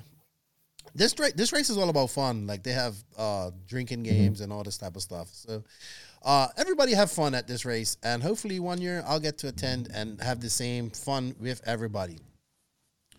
So Max, we do have quite a few questions for you this week. Uh, Tony Newland of Clinic RC, what's up, Tony? Been telling me some great stories lately. What's Max's take on active rear toe on eight scale buggy like a sedan? Like on sedan, JQ hasn't replied to my text yet and must have got his gears turning. Yeah, pro- JQ probably just saw that and was like, "I'll think about that later," and then he'll put it on a car and say, "It was my idea." That's. Well, he actually, yeah, that's his, that's his sort of uh, mo. That's stupid. Uh, that will but- never work. Oh, that's Yeah, such a great idea now that. I thought about it. Yeah. yeah, but I mean, um, it's kind of hard to say because in sedans, even even in those cars, it really didn't work to start out with because, and I believe a lot of them run it so that you don't have ac- active toe, you just have the link there. But the the effectively, it's the same as tuning bump steer. So it's not. It's like they're they tune it so that they have zero bump steer. I believe. I'm not sure if they use active toe, but they have the possibility to do so. Um, uh, in off road, the biggest issue there is is the fact that there's there's huge bumps. So the toe is it's it's sort of iffy. I I think if you tried it, you could get it to work, but you definitely have a bigger benefit if it's the grip level is stable there's very little bumps and it's like very smooth overall then i believe there's a, a definite benefit on there but there's so many other things that you have to think about as well and uh, if you want to do this for example it's almost impossible at least i haven't found a way to get the hub hub as low as you would need it to be if you wanted to do this uh, so that it would be light so that it will be durable and uh, you get all the ge- other geometry matching what you really want. So I don't see this being uh, usable in off road, really, in my opinion. Yeah, I think the big common, the big equalizer off road is is bumps and hits. Uh, Mm-hmm. in touring car, there isn't many. You know what I mean? Uh, so Mm-hmm. Yeah, and you always on. Yeah, I mean, Yeah, in obviously off-road you you often- but, you know, yeah. In off road, you often want to sort of minimize any moving parts and minimize anything sort of active in the car. Uh, because of the fact that like if you hit a bump, like the towing will change rapidly Mm-hmm. uh, during that time, and you could Yeah, be I- I bending mean, tire wheels, I- all this type of stuff. Like you know, that's when people Yeah, I like measure the camber. I, let's put it this way. I wouldn't be surprised if someone comes out with a design and it works, but I don't see myself putting in the effort to make a design like that work. Gotcha. I don't see the gain in that to be enough that I would put the time into doing that. So, and the biggest issue is the fact that you can't the can't get the hub low enough. Uh, I I haven't found a way to do that so that you still have the uh, well in front you would call it the steering uh, sort of axis or the like the caster axis or the kingpin line actually in the front what you would call it in the C hub cars and the drive shaft position. So it's really hard to do so that the height of the hub is correct and you don't have the drive shaft the trailing behind or in for in front but if you have it in front that'll be the worst case scenario. So you wouldn't really want to have that.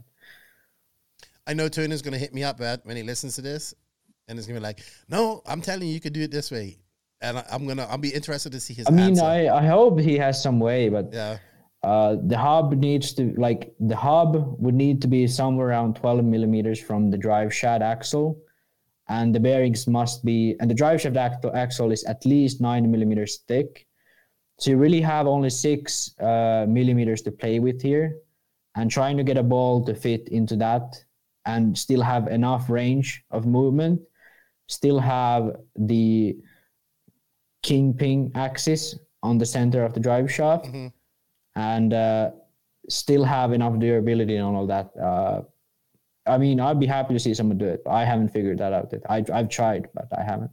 Okay, great question. That was like right off the bat, science mode.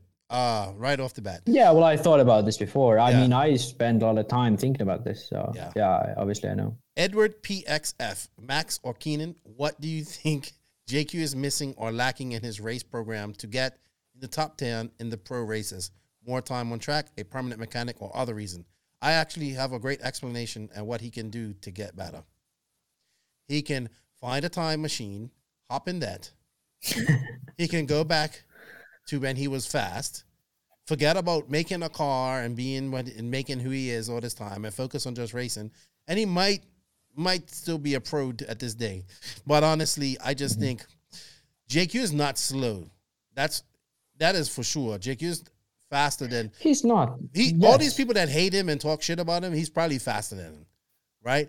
The Oh, problem for with Joseph sure. I mean, is I I always talk about shit about JQ, but it's it's a joke. Like, Yeah. I know he's fast. He he's he's like, this is a guy who went to university and TQ'd the Euros without pretty much any sponsorship, really. yeah. Like So- he's a he's a talented guy in some sense. He's not the talented guy like Ongaro, but he's he's a talented guy and he he knows what he's doing. He he knows what he needs to to do well. Mm-hmm. So it's it's not like he's actually bad. yeah. But if He you imagine so like much someone, shit. Yeah, like he has like he works 12 hours a day on a company and then tries to do RC racing on the side. And he's competing against guys who don't think about anything else than steering a steering wheel or pulling the throttle, Yeah. really.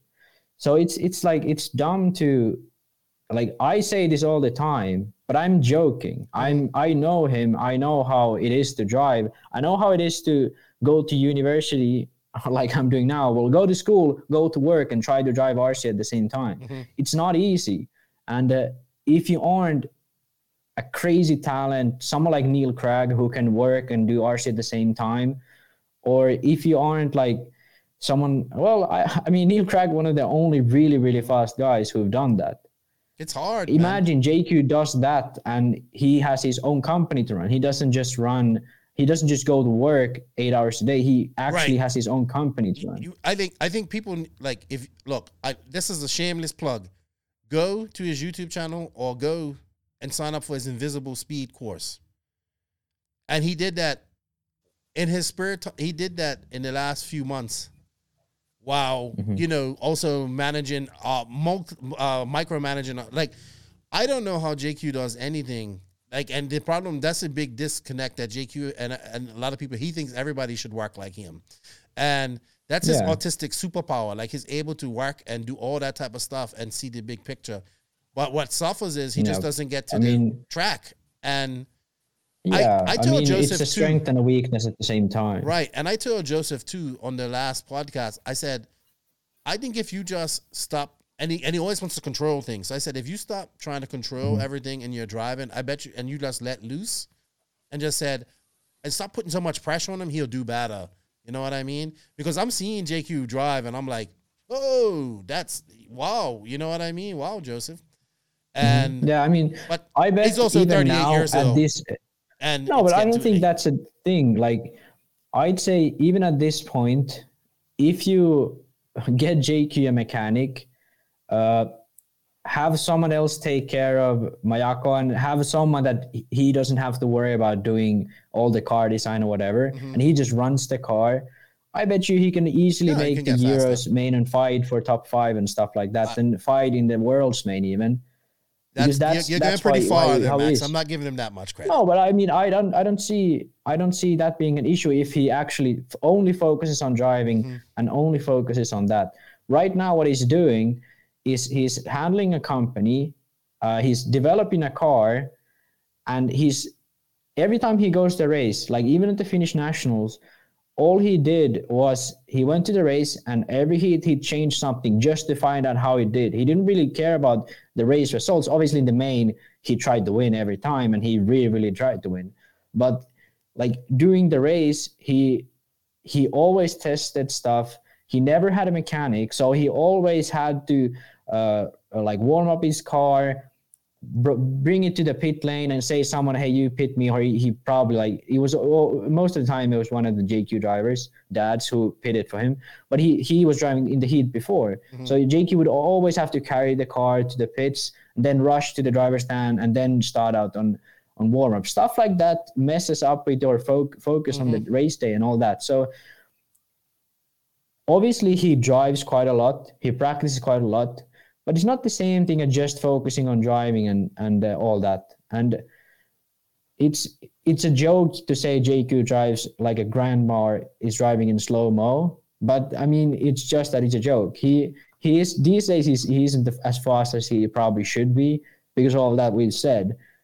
But it's it's like he doesn't have a race program. That's why he doesn't do good. You Yeah. know like at this point he doesn't have anything. He doesn't have a mechanic. He doesn't have anything to work with. Yeah, I think uh, Joseph's real talent in all of this is design, obviously, but uh, being Oh, able to see the big picture. And I, I think, I hope he's getting to that point where it's like, all right, I'm gonna put all my time back into other races and try and, which he does, but he kind of has to put his for him to go forward. He would have to put his racing on the background, kind of like what I did, even though I was nowhere Yeah. near as good as JQ or ever. Yeah. But I completely stopped racing to focus on team and this and all that stuff because you just can't. He still has to and- race. and to me- he still has to race, but Yeah. not take it as seriously. Taste it. You race Yeah, to prepare for, for your sure. top driver. That's that's what he Yeah, needs. He needs a top driver so he can prepare for them. Yeah, exactly. It's it's that like I don't see if if he if JQ would want to win races at this point, uh, to me it would be a dumb move. To him, it would be much better to get a fast guy driving for the car and have him do really well, and he just sort of setting up the car, developing all that. It's like, why would he like risk everything just for him to do good, and when he can just like get someone to drive the car who only can focus on driving. Exactly. And I think he's realized that now. And I do believe he will have a driver next year that's uh, of level of competing for European championships and stuff like that. So I believe so too. uh, That's a good. I, that's a I good mean, question. I think that's that's what he should do, and I think that's what he's doing. Yeah. Chris Trudeau, are European drivers at an advantage when it comes to track setups, given that their exposure to multi-surface types of tracks they race on, such as the 2014 Worlds in Italy? But he says because it had Astro and cobblestone, but rather, and then, but he says, but rather the range of surfaces seem to be across the board. The variety of surfaces, surface types in Europe seems higher than the US, where it seems eight scale tracks are either higher-ish grip and small pin or loose and somewhat loamy and blow out quickly. Does the perfect track exist, or which track does Max or or you or myself? Sorry, I got confused. Uh, or JQ, but he's not her. Feel demonstrates eight scale racing at its finest. Ooh, that's a good fucking question right there. What Yeah. track Um, itemizes for you? It puts everything in eight scale racing in one. I don't think there's one track. I think there's two, and those are very different. One track is, let's say, Thunder Alley at RCGP without the wall. That's almost a perfect track. Uh, something like that. That's the perfect sort of obviously watered in America. Uh, something like SMB when I was there in 2019. It was Joey's layout. The dirt is it's it that perfectly sort of uh, the perfectly uh, symbolize how supercross is, and I think that's that's one of the perfect type of tracks that you can have. Tracks like uh, LCRC or PNB or um, Silver State, yeah, they are cool, but it's not it's not like LCRC didn't blow it's up. not that cool. I, I know what you I know what you're trying to get at. No, I mean, I mean, LCRC didn't blow out, neither did PNB, but Oh, okay. like Silver State blew out. But like, what I mean is like, those are cool type of tracks, Right. it's not like the same. Thunder Alley is Yes, yes, at yes, least yes. how it was at RCGP. It's slightly bumpy. It has bumps. It's not blown out. right, and it has that It has technical jumps. It has elevation. It has that lo- sort of low mid dirt that you can roost, have some like nice roost out of, and it's it's not dusty. It's not uh, sort of uh, they, they they still have a clear racing line. right, yeah. It that sort of that sort of feel is perfect. When when Thunder Alley dries out, it's not that good in my opinion. But when it's wet and doing nighttime, especially, Thunder Alley is really cool. And especially if it's a good layout, it definitely is. Um, then the another type of track which I feel is perfect. That's much harder to say. Really, like a perfect European style track. But I'd say something like. Uh, Man, this is really hard. I mean, It's so because in many nice Europe, there's so much. It's so much like I'm a Red variety fan, Europe, even though I've never been there, but I just love I. I I wanted to say Redovan, but I think that's a bit too extreme in terms of size. yeah, it's just that's know? the only thing. It's just too big, but I like that. Yeah. So something like Montpellier would be cool, but the grip level there is a Mm-hmm. bit odd. Um, I don't think I have a perfect track. I may have a mixture of tracks. yeah, I yeah, I mean, I really liked Redovan the last time we were there for Neo Buggy 2018. But the issue is just that it's it's so big that I can't really say that's a perfect track. I feel it's a bit too big. I'll be honest with you. But- I really enjoy the the buggy land track, the layout of it. Um, Yeah, that that could be one of those. I, I really enjoy going up the mountain, back down the mountain, back up the mountain again. Uh, I, I have to agree on Thunder Alley. I know one. Yeah, go ahead. Barco in Italy. I don't think it exists anymore, but it's it's uh it, it's a uh, track that hosted the BT contest, and uh, that sort of it's it's all based on sort of corner speed. It's all based on like it's it's smooth. It has some like roughness in the track. Uh, it has nice but nice jumps, but nothing too crazy. It has sort of elevation a bit, uh, and it's it's it's just like flows so perfect. So I think uh, I think that would be the like perfect European track. But there's so much variety in Europe. Tracks in Well, he wants to are know what completely be- different to tracks in What best Spain. track demonstrate demonstrates eight scale racing? All right. So for me, I do like a little bit of air. So I like to see cars jumping because I think that gets spectators in. But I also like to see Mm-hmm. corner speed and guys racing. I actually really like the um the multi surface of this race that the Spanish race that we just looked at. You know what I mean? I really like that they had. Mm. yeah, a, but to me, I agree with you. But I think, I think the issue is like these days those tracks have a little bit too much grip. eh, To my yeah, like, I would agree with you there. But But to take me, some of those like it's, features it's of essential to. Yeah, and and add some American features to it, like bigger jumps, uh, maybe like some six packs and stuff like that, uh, and then also have that section, like where you need corner speed and all that stuff, because Mhm. It, it's true. Like you heard Greg always say, or somebody say, yeah, an American track is a 180 jumps, 180 jumps, maybe a 90 stuff like that. Mm-hmm. It's very Yeah. supercross. That's that's just how American tracks are.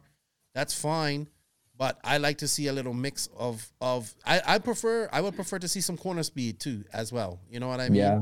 I think to me there there's a few different types of eight scale racing, and European and American is is very different. So I would have to say like th- that Thunder Alley perfectly describes to me what's a perfect American style track. In Europe, it's it's much harder to say. Yeah. Every country is so different. So I I really wouldn't do a mix mm-hmm. because I think the features that they do in America really fit for that surface, and the features that we do in Europe really fit for our surfaces. So I think it's it's sort of impossible to do a combination and say that's perfect. Yeah, that would probably represent eight scale on all platforms, but that track would probably not be that good. I think you should have have to separate them a bit. Uh, I'm for and whatever yeah, track. I, I mean, I'm for whatever track produces exciting racing for people to watch. That's what I'm Mm-hmm. yeah for. to me to me what i really like about eight scale is the fact that you can have such different racing to me eight scale represents something like rallying where you have gravel ra- rallies you have tarmac rallies and you have rallies where it's like tarmac with a lot of dust on it. I think eight scale is just that. It's it's sort of it can be high grip it can be low grip it can be almost anything in between. And I think there isn't really one type of track that can represent eight scale what it is. I think mm-hmm. it needs to be sort of all of that, and that's why I think it's good that world worlds have been in s- such different style tracks mm-hmm. In the past. I would like to see. Well, Vegas was very American style, but I think it was a bit too blown out. But I think that always happens at worlds. So, like, if you think of the last Worlds, we had an Australian track, which is sort of a mix between Europe and America. American. With it, it, it, it has jump, it has jumps, but it still has corner speed. It has some. It, the grip level isn't too crazy. It's sort of in between Europe and America. Uh, then before that, you had America, like a fully American track, and before that, like a fully like old school European track, very high grip, sort of uh, old layout, multi-surface, not too crazy jumps, but sort of very technical small parts on the track, but still very high speed. So I think the way the worlds have gone so far have been very good. Um, but the issue is, in my opinion, that uh, like to say like what what is the best track it's to me impossible to say obviously none of these world tracks to me were very good but they very well represented the region in my opinion Well, I can't wait for next year at Redovan, the Worlds. So all good. Great question. Um, but as Greg Degani says, the Europeans will they, they know corner speed and we don't in America. Oh, That's why he says that we, people should race on road. All right. Next question is from Jeff Werner, aka the coach. What's up, coach? How you doing? Because I know Max has always dabbled with aerodynamic additions to his car bodies. Has he been working on that or anything new in that area? yeah i'll try to make a body for next year uh basically same idea what i'm doing now but just improve it i'd really like to do a rear wing uh and sort of front and shock tower slash front wing thing but that will require sort of injection molding which is impossible to me for to do so i'll i'll probably do a new front wing uh and uh, I I just need to finish the mold for the body shell. Uh, I mean, I won't need it until next spring, so it'll take until then. Nothing major. I think the style of the body I'm running right now, in terms of what's actually happening, all the winglets I put on, uh, so the, uh, like the style of the body and the outer shape of the body is very close to what I believe is the best, unless you want to do something very dramatic, which then you would have to change chassis, you would have to change wing, you have to change front end, sort of everything around it. I I don't see that being worth it, and I, I, I personally I can't really do that. I don't have the resources to do that. So yeah, for now, uh, probably a new body, but it will just be optimized version of what I have now. Awesome. Mike Scorchy, when are you going to get Born Crime, Matthew Gonzalez on the podcast? When he when he bumps up to mod full time and runs Nitro and brings me some tacos at DNC, that's when I'll have him on. you got that Born a Crime? No more stock. And Nitro is the future. Joseph, in, be- in my best Joseph voice. Nathan Genda, what effect does it make when moving the entire arm in for toe versus just changing the hub angle for for toe in the rear? Yeah, so I I think I've explained this somewhere beforehand, uh, but uh, pretty much what I always felt is when you move the arm, uh, it's sort it's sort of like when you move the arm half degrees, sort of more toe in, it feels the same as if you would move the hub one degrees. I don't really know why that is. It must be due to some. It must be due to like friction in the arm or something about body arm. Well, okay. One thing that happens is uh, if you move the arm, it shortens the wheelbase. But I've, I've at, at least at some times when I've done it, I've corrected to this. So I don't believe that's the whole thing. But one thing that's very uh, sort of big factors is if you move it from the inside uh, and you add a toe in, you will reduce the wheelbase. You will have a shorter wheel, wheelbase from the rear. And uh, if you do it from the hub, that isn't affected. Um, personally, uh, I kind of like to do it from the arm. I don't see a benefit to doing it from the hub. I tried it a lot with the JQ. I, I was running one degree inboard toe in and half degree outboard, and I was running 1.5 inboard and uh, all that. Uh, so yeah, I I kind of don't see a reason to use the outboard towing that much. Uh, it can add some more feel to the rear end. It can add sort of more more tr- more trust in the rear end, but uh, yeah, uh, I don't know. I'm not a huge fan. You can play around with it, but I don't see a major like difference. I'd use I'd use just inboard towing. Okay. Evan Osborne, uh, actually, he wanted to ask you about the eliminator shocks. He he actually had the same question. The only thing I was wondering about is the very small small diameter of the pistons in the inner body compared to current designs and how it would affect it. Uh, we talked about that, uh, but Max actually brought that that exact subject up. Edward PXF Yeah. again. I actually want to add something. sorry. uh, I don't mind. I don't mind uh, actually reducing the sh- shock shi- uh, shock size. Uh, I would I would believe that uh, a 14 millimeter shock would you would get it to work almost as well as the 16 millimeter one, and you would save a lot of weight. Uh, but I haven't tried it uh, recently, so I wouldn't know. And uh, but I would uh, I would see I would I wouldn't see that as a major issue. But this is very very small, so it would be bigger. But uh, I I wouldn't say that's the downs like that's that's not the downfall of the shock design really. Uh, well, there's nothing downfall of the shock design really, but it's uh, That's where well, it definitely doesn't add anything. Yeah, I have skepticism about that. Let's put it that way. That's the best description. Yeah. Edward PXF, he says, What's a good choice of tire for a multi surface RC track? Are we racing on a track that has cobblestone, wood, loamy dirt, and some astroturf? I believe he's racing on that Italian, I'm not Italian, Ireland track where Bradley always races. Uh, Bradley Beard. Remember, you know that track where they have the paddy Yeah, I'm, piston. yeah, I don't. I'm not aware. Yeah, you they have the paddy piston race there, and it's it's got like it's Astro, it's Oh, cobblestone. It's actually a very nice track. I believe he's racing there. I have no idea what tire you would run there. Uh, if it's astroturf, you want to choose a bigger pin. Uh, it's- it's smaller pin tires always. It's got dirt too. Yeah, yeah, but yeah, yeah, but if it's if it's like dirt with astroturf, try to find a tire like let's say AKA Impact or Proline Blockade instead of gridirons and uh, suppressors, because if it's if astroturf is just for jumps, then don't really don't even take the astroturf into account. If it's in in more than one or two corners in the track, uh, especially if it's on a fast corner, then you would have to take the astroturf into account. Uh, every time, the bigger the pin and the bigger sort of the gaps between the pins, uh, that way you will always have more grip on carpet surfaces and astroturf and stuff like that.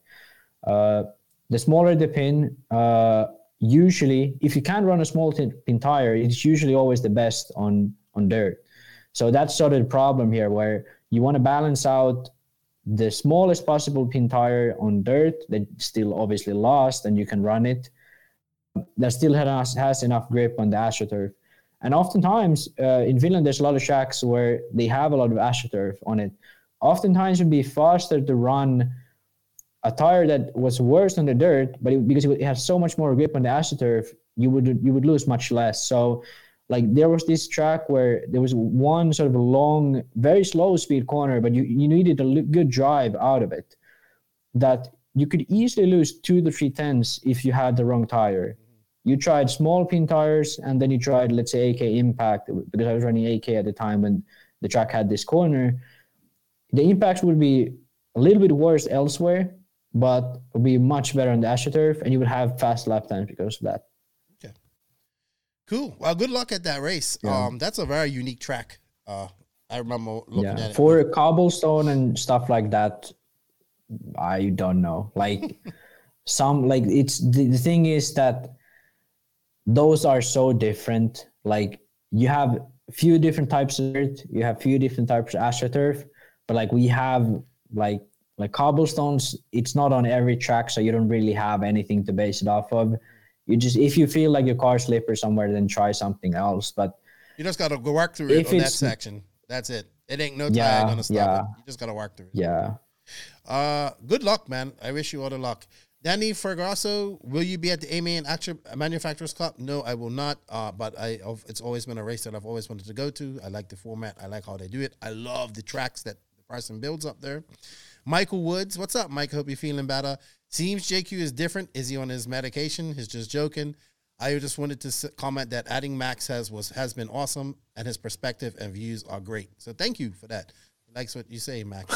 thank you, Max. Yeah you positive uh positive feedback My boy, i get a lot of negative yeah, arrogant Max. That's what happens when you got me like arrogant Max. Uh, GF Rami, what's up, G Spec? Uh, my boy running JQ. Excuse me. Considering the current state of Roar, should it be divided into two, an on-road and off-road division? That way, there could be separate regional No. presidents for each division to better oversee and promote their division. Thanks, buddy. I actually think it should be. we aren't big enough i don't think it should I just think that uh, uh, on-road benefits Okay. off, off-road dollars. in America, it's a different story because it really is that way. That on road, like a lot of the guys in there are on road guys, and most of the guys bringing the money are off road guys. So the balance is a bit off. Uh, but in EFRA, I don't see that as an, really an issue because it's very balanced. People run on road, people run off I road. agree there. At one point, ETS was the biggest series in Europe. Uh, so it's not like touring has been small in Europe. Well, now it's a bit smaller, but it's touring is still big in Europe. So an on road in general is much bigger in Europe. So I personally, um, in America, yeah, probably would be better for off road guys, but I don't see like we are so small. Like let's not divide us even like even more. I think Like, it has to be. I think it keep- has to be because it's just too much on-road bias stuff in Roar, and Well, change the people then. well, that's the problem we're trying to do. not- That's what we want to do. Um, I just think that the on-road, like the other big money draw, is actually the on-road nationals for uh, fuel nationals, which but it's still slow, lower than the, the eight scale off-road nationals. Mhm. But uh, yeah, I just think there's too many on-road guys and they're making off-road decisions, and um, I just yeah, think I okay. I'd put it this way. I'd put it this way. Um, sort of divide the people who are responsible for stuff. Everything is under Roar, but have an off-road president, have an on-road president, and they sort of do whatever they want. And then the budget is budget is sort of planned out across everyone. Mm-hmm. I think that's the best solution you can have. Uh, I think that's what should happen in EFRA as well. To me, it's a bit weird that there's one president and then, well, okay, I, I must admit, I'm not 100% familiar with if there is someone responsible for purely off-roading EFRA and if he does like actually put any effort into it. I'm sure there at the moment it looks sure like it looks like Javier is doing almost everything in sense of like what's planned for the future. I haven't been in the meetings. I don't know what happens, but to me, it would be better if there was a direct guy who led every class and actually put a lot of effort into it. Uh, in America, this is much more possible because of the attitude of people. In Europe, it's much harder to do because people want to have a, a, a committee to do everything. So I think in America, this Javier- could work out much better. Javier and EFRA, uh, the Extra Lap podcast had him on last week, and it was actually a good chat. I enjoyed it. Check them out. Extra Lap podcast. Aiden, uh, Martin, and Joey over there in England. It was a great chat with Javier. Go for it, Gio. Run from Roar, man. We need people like you in there. Adam Reevy, sticks or wheels? I drive a wheel, but sticks seem to be a lot more sensitive and capable of smaller movements. Probably for smaller hands. I know that's why Little Bump runs a stick because he couldn't use a, a pistol grip. Uh, I used to drive Oh, stick. really? My radio, yeah, he couldn't. He could his hands couldn't manipulate it, so he runs stick. Wow. Uh, I don't think I could. I I tried to fly a like for me sticks. I thought maybe that might be an option, but it's just not. I would have to sit down to be able to do that. Um, I'm always just gonna have a wheel. I, I, I try it or be like JB. JB thought that driving stick radio at Fallbro was gonna make him faster. Well, it made him a whole 28 seconds off the pace faster, and he would not change it. He would not change his.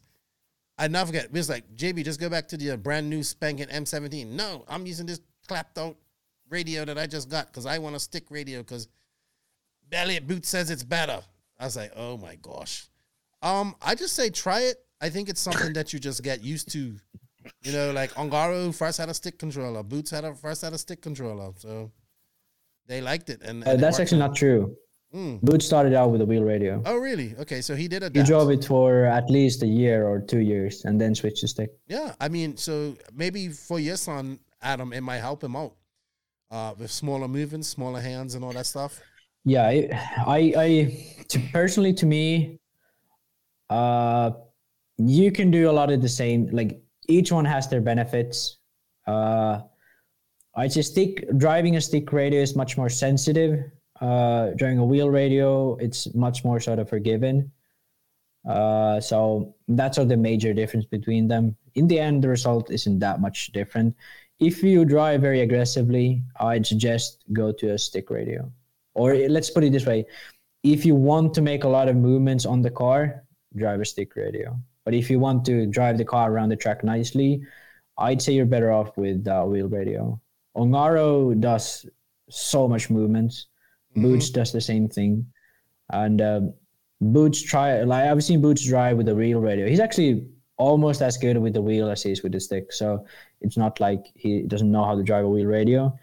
Uh, but I've seen him drive a wheel radio, and he does a lot of the same stuff he he does on the sticks, but it doesn't look like it on track because the wheel sort of doesn't get all those movements in.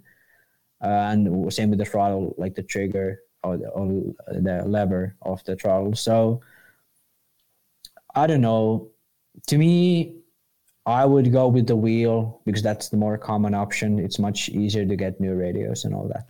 Try it out. Let us Uh, know but what you if think. it, yeah, but if if it if it's the case that if it's a kid driving and he actually can't grip, grip the radio, then yeah, obviously then well, I was thinking maybe he wants this for his that. son, but he might not. I don't know. yeah.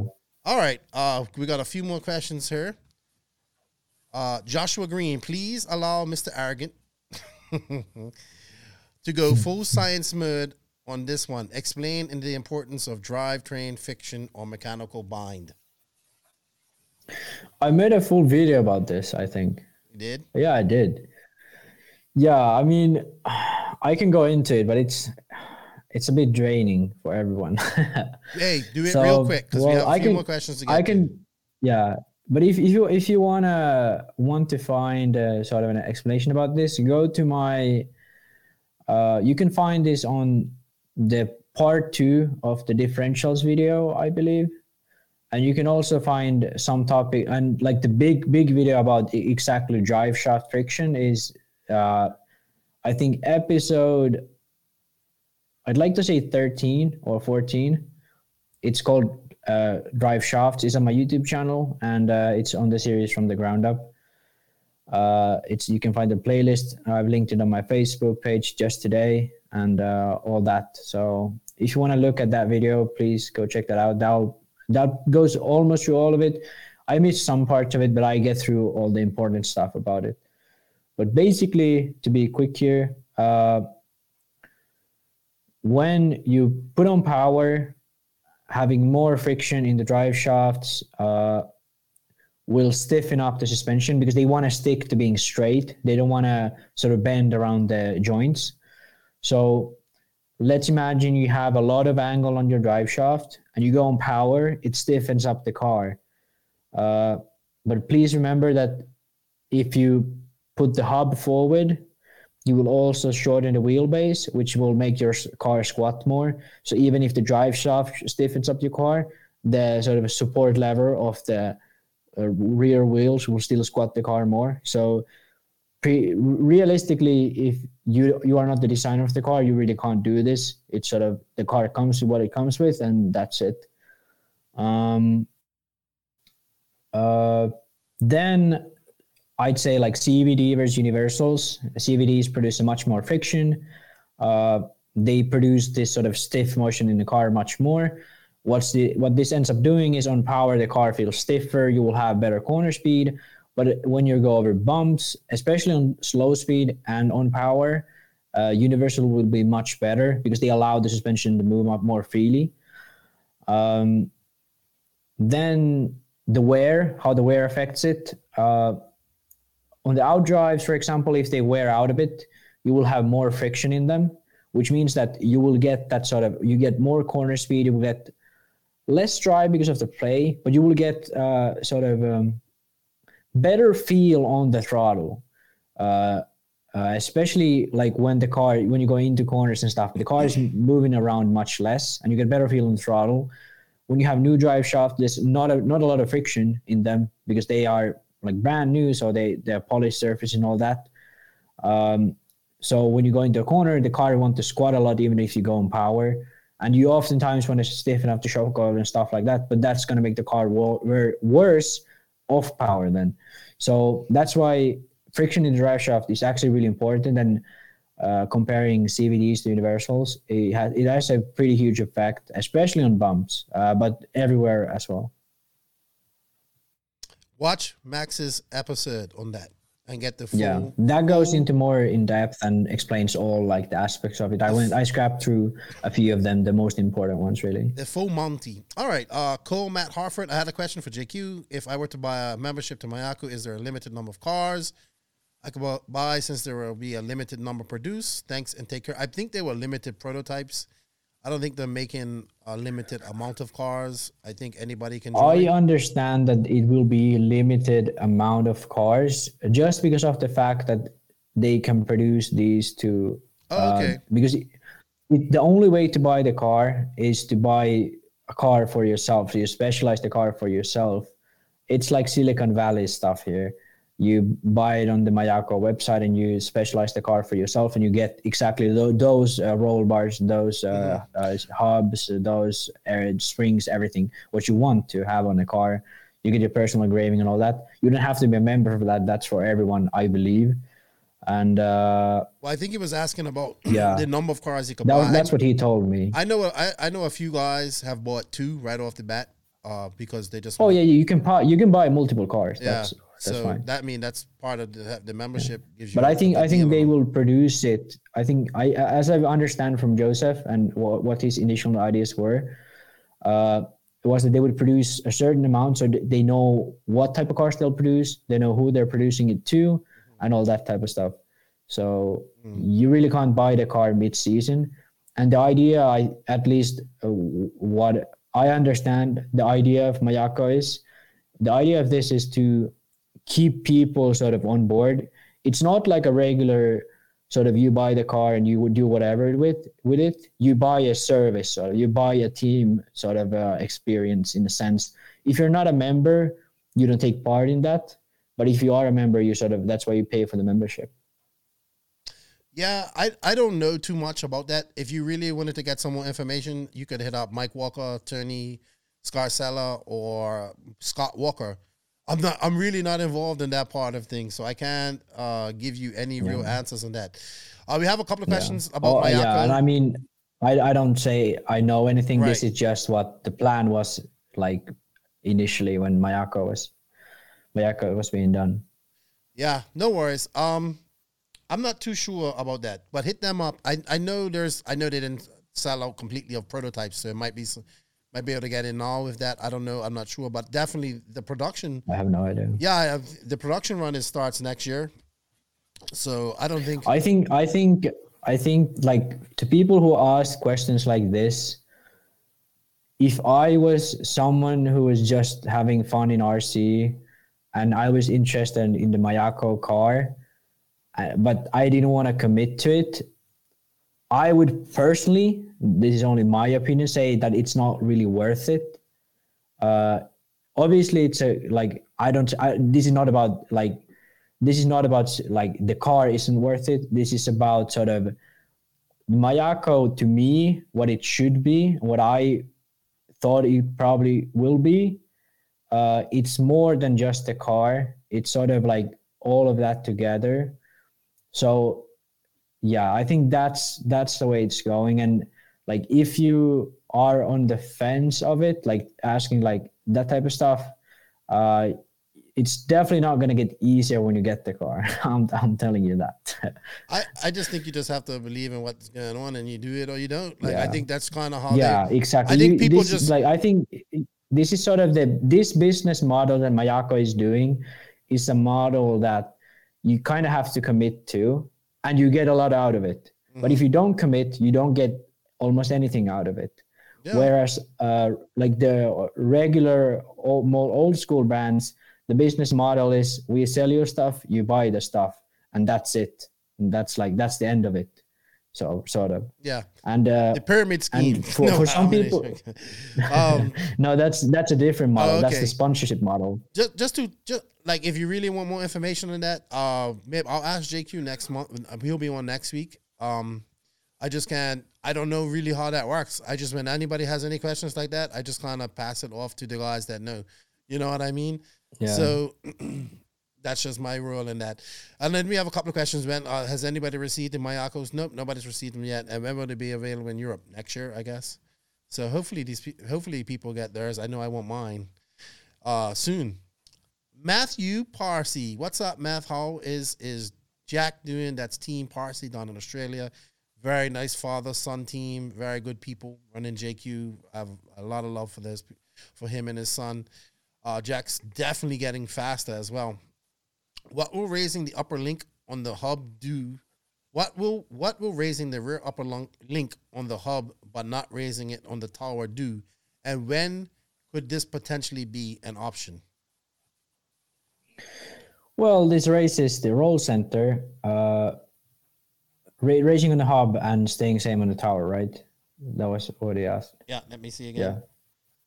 Yeah. Uh, link ra- raising the rear upper link on the hub, but not raising it on the tower. Do Yeah, Yeah. yeah, yeah. Okay. So basically, what you're doing here, you are uh, raising the roll center here, uh, which means that your car sort of, uh, well, if you watch the Invisible Speed or my roll center explanation video, which is free and on YouTube at uh, from the ground up playlist, you can find it. or if you want to pay three hundred and fifty dollars and look at JQ's videos, you can do that as well. I think he might have But, this though uh, already on there. huh? Like links. He might have done links. Um, A link video. he did jacking force, but it's it's a bit different thing. Okay.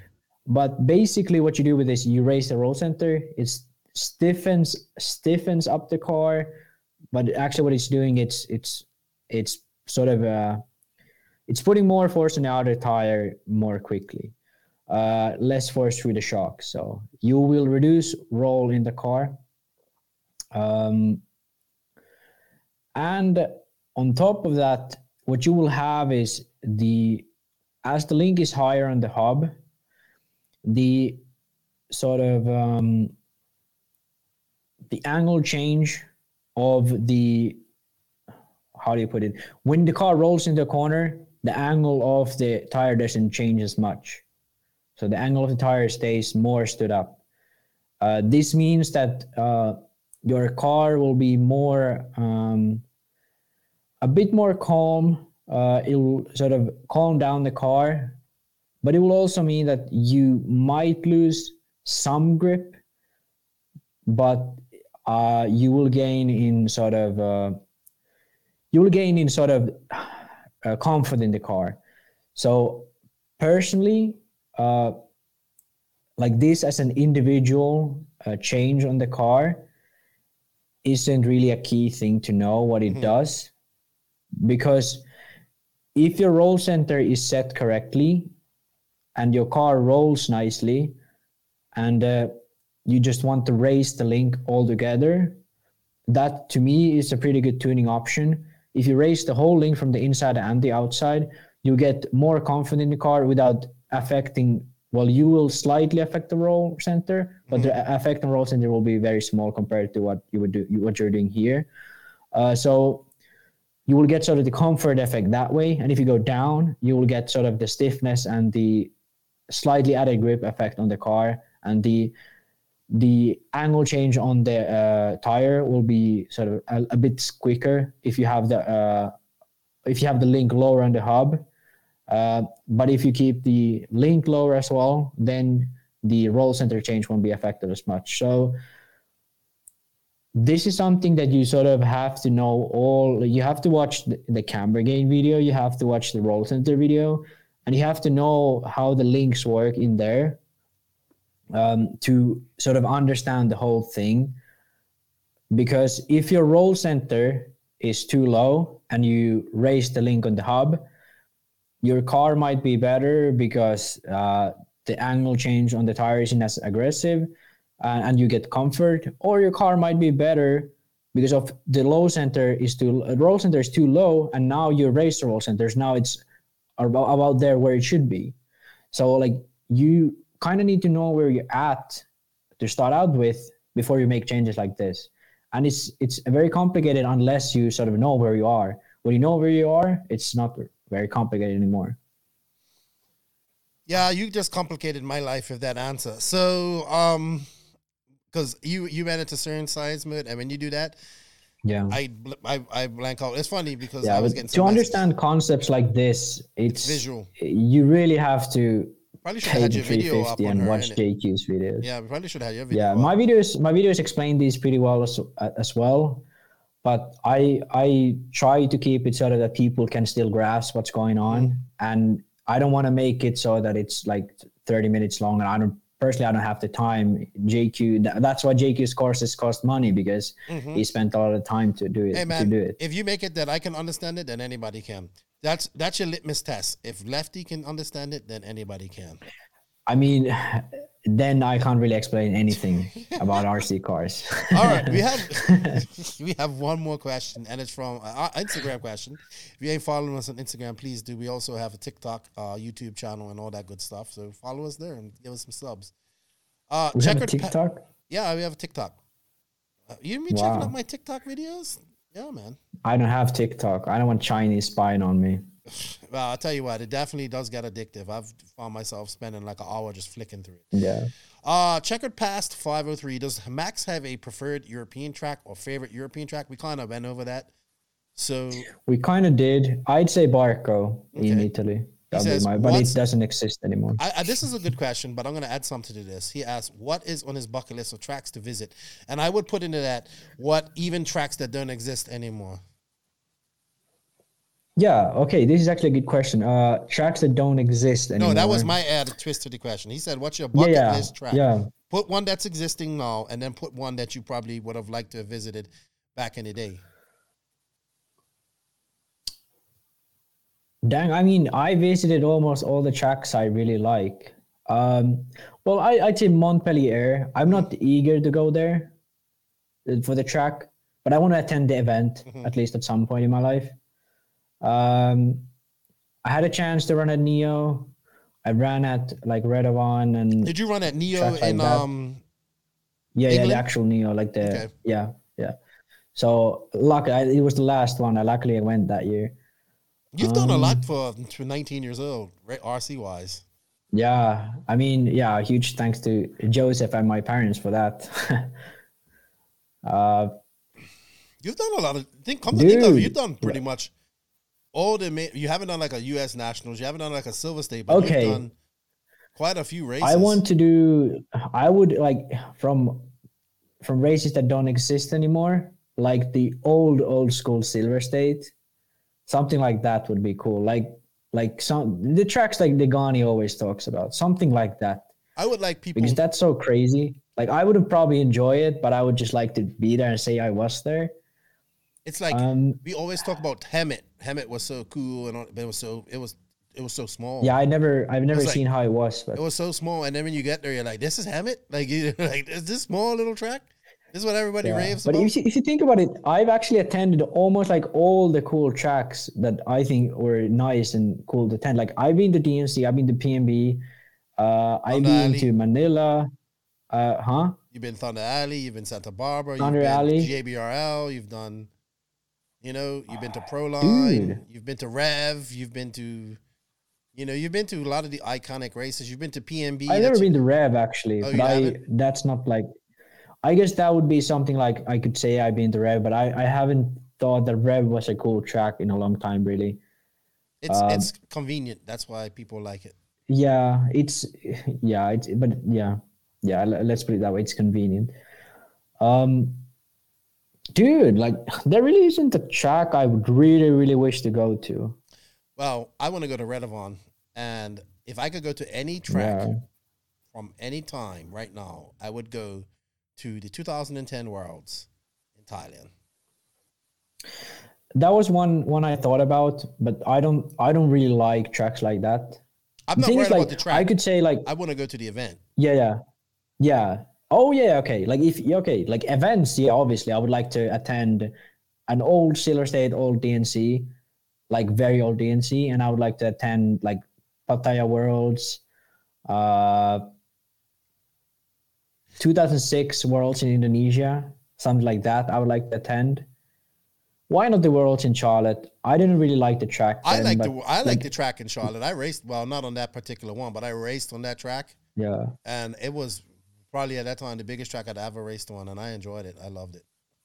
Yeah. To me, really, there isn't like a bucket list track that still exists today. All of them. I just want to go to all of them. There we go. Dude, is my RC career over now? I don't really want to go to any track anymore. Well, I don't have a Greg- bucket. Greg- my Greg- bucket list is full. Greg had a question for you guys. How does it feel now that you don't, you don't, you're never going to travel out of Finland to race RC cars again? I don't think that I affects can you. travel out of Finland. He just thinks you're. I also, yeah, you know how Greg is. He's just teasing you. Yeah, I don't know, man. For me personally, though, honestly, I would love to. I've been to two nationals. That was two bucket lists, two two races off my list that I wanted to go to. I would love to go to a Euros. I would love to go to a Worlds, and I would love Yeah. one day go to an on-road Worlds.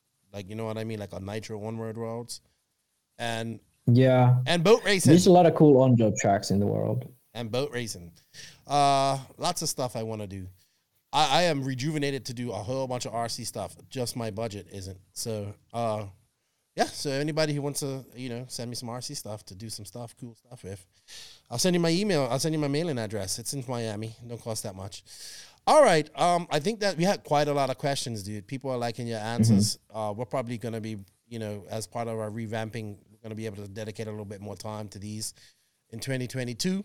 So that's good. Thank you to everybody for uh, sending us questions for the Beach RC Bench Racing Q&A. Good luck to everybody attending Masters of Dirt this weekend. I hope Aiden Horn wins everything, and I we're gonna get Aiden on her to have a stock versus mod, a mod versus stock debate. So you got you're gonna have one of the top racers in America, and you're gonna have some guy with a pink pinion argue against each other. because it's so much fun. Like Larry, just like Joey is like the pink pinion crusader, and he can bring he can probably bring a guest on. He might do Aiden and you or something. We'll see how it goes. Um, yeah, good I don't care about pink pinions. Yeah. Like if you have a pink pinion, don't talk to me. Talk to the hand. Uh, but you know that's a whole different rant altogether. Uh, I just think it's going to be a great race, and I think uh, you know kudos to Brent and the Beach RC crew for what they do. And remember, guys, we have an affiliate link for them. If you guys can go to that affiliate link and it uses and use that, it helps us out a lot, and you know shows that we're doing our job. Max, I think we're going to go on to the main interview with uh, the Turkish German 15 year old who looks like he's 21, Berkan Kilic. Talks like he's 21 too. It was actually a great chat with him. I hope you guys enjoy it. The Yeah, he's a great guy. yeah, I, I can't wait to talk to Burak. I can't wait to meet him and his all of them, like you know, the whole family one day. Uh, enjoy the interview with Berkan Kilic and thank you to Tekno RC for their support. And Max, I'll see you back for our conclusion.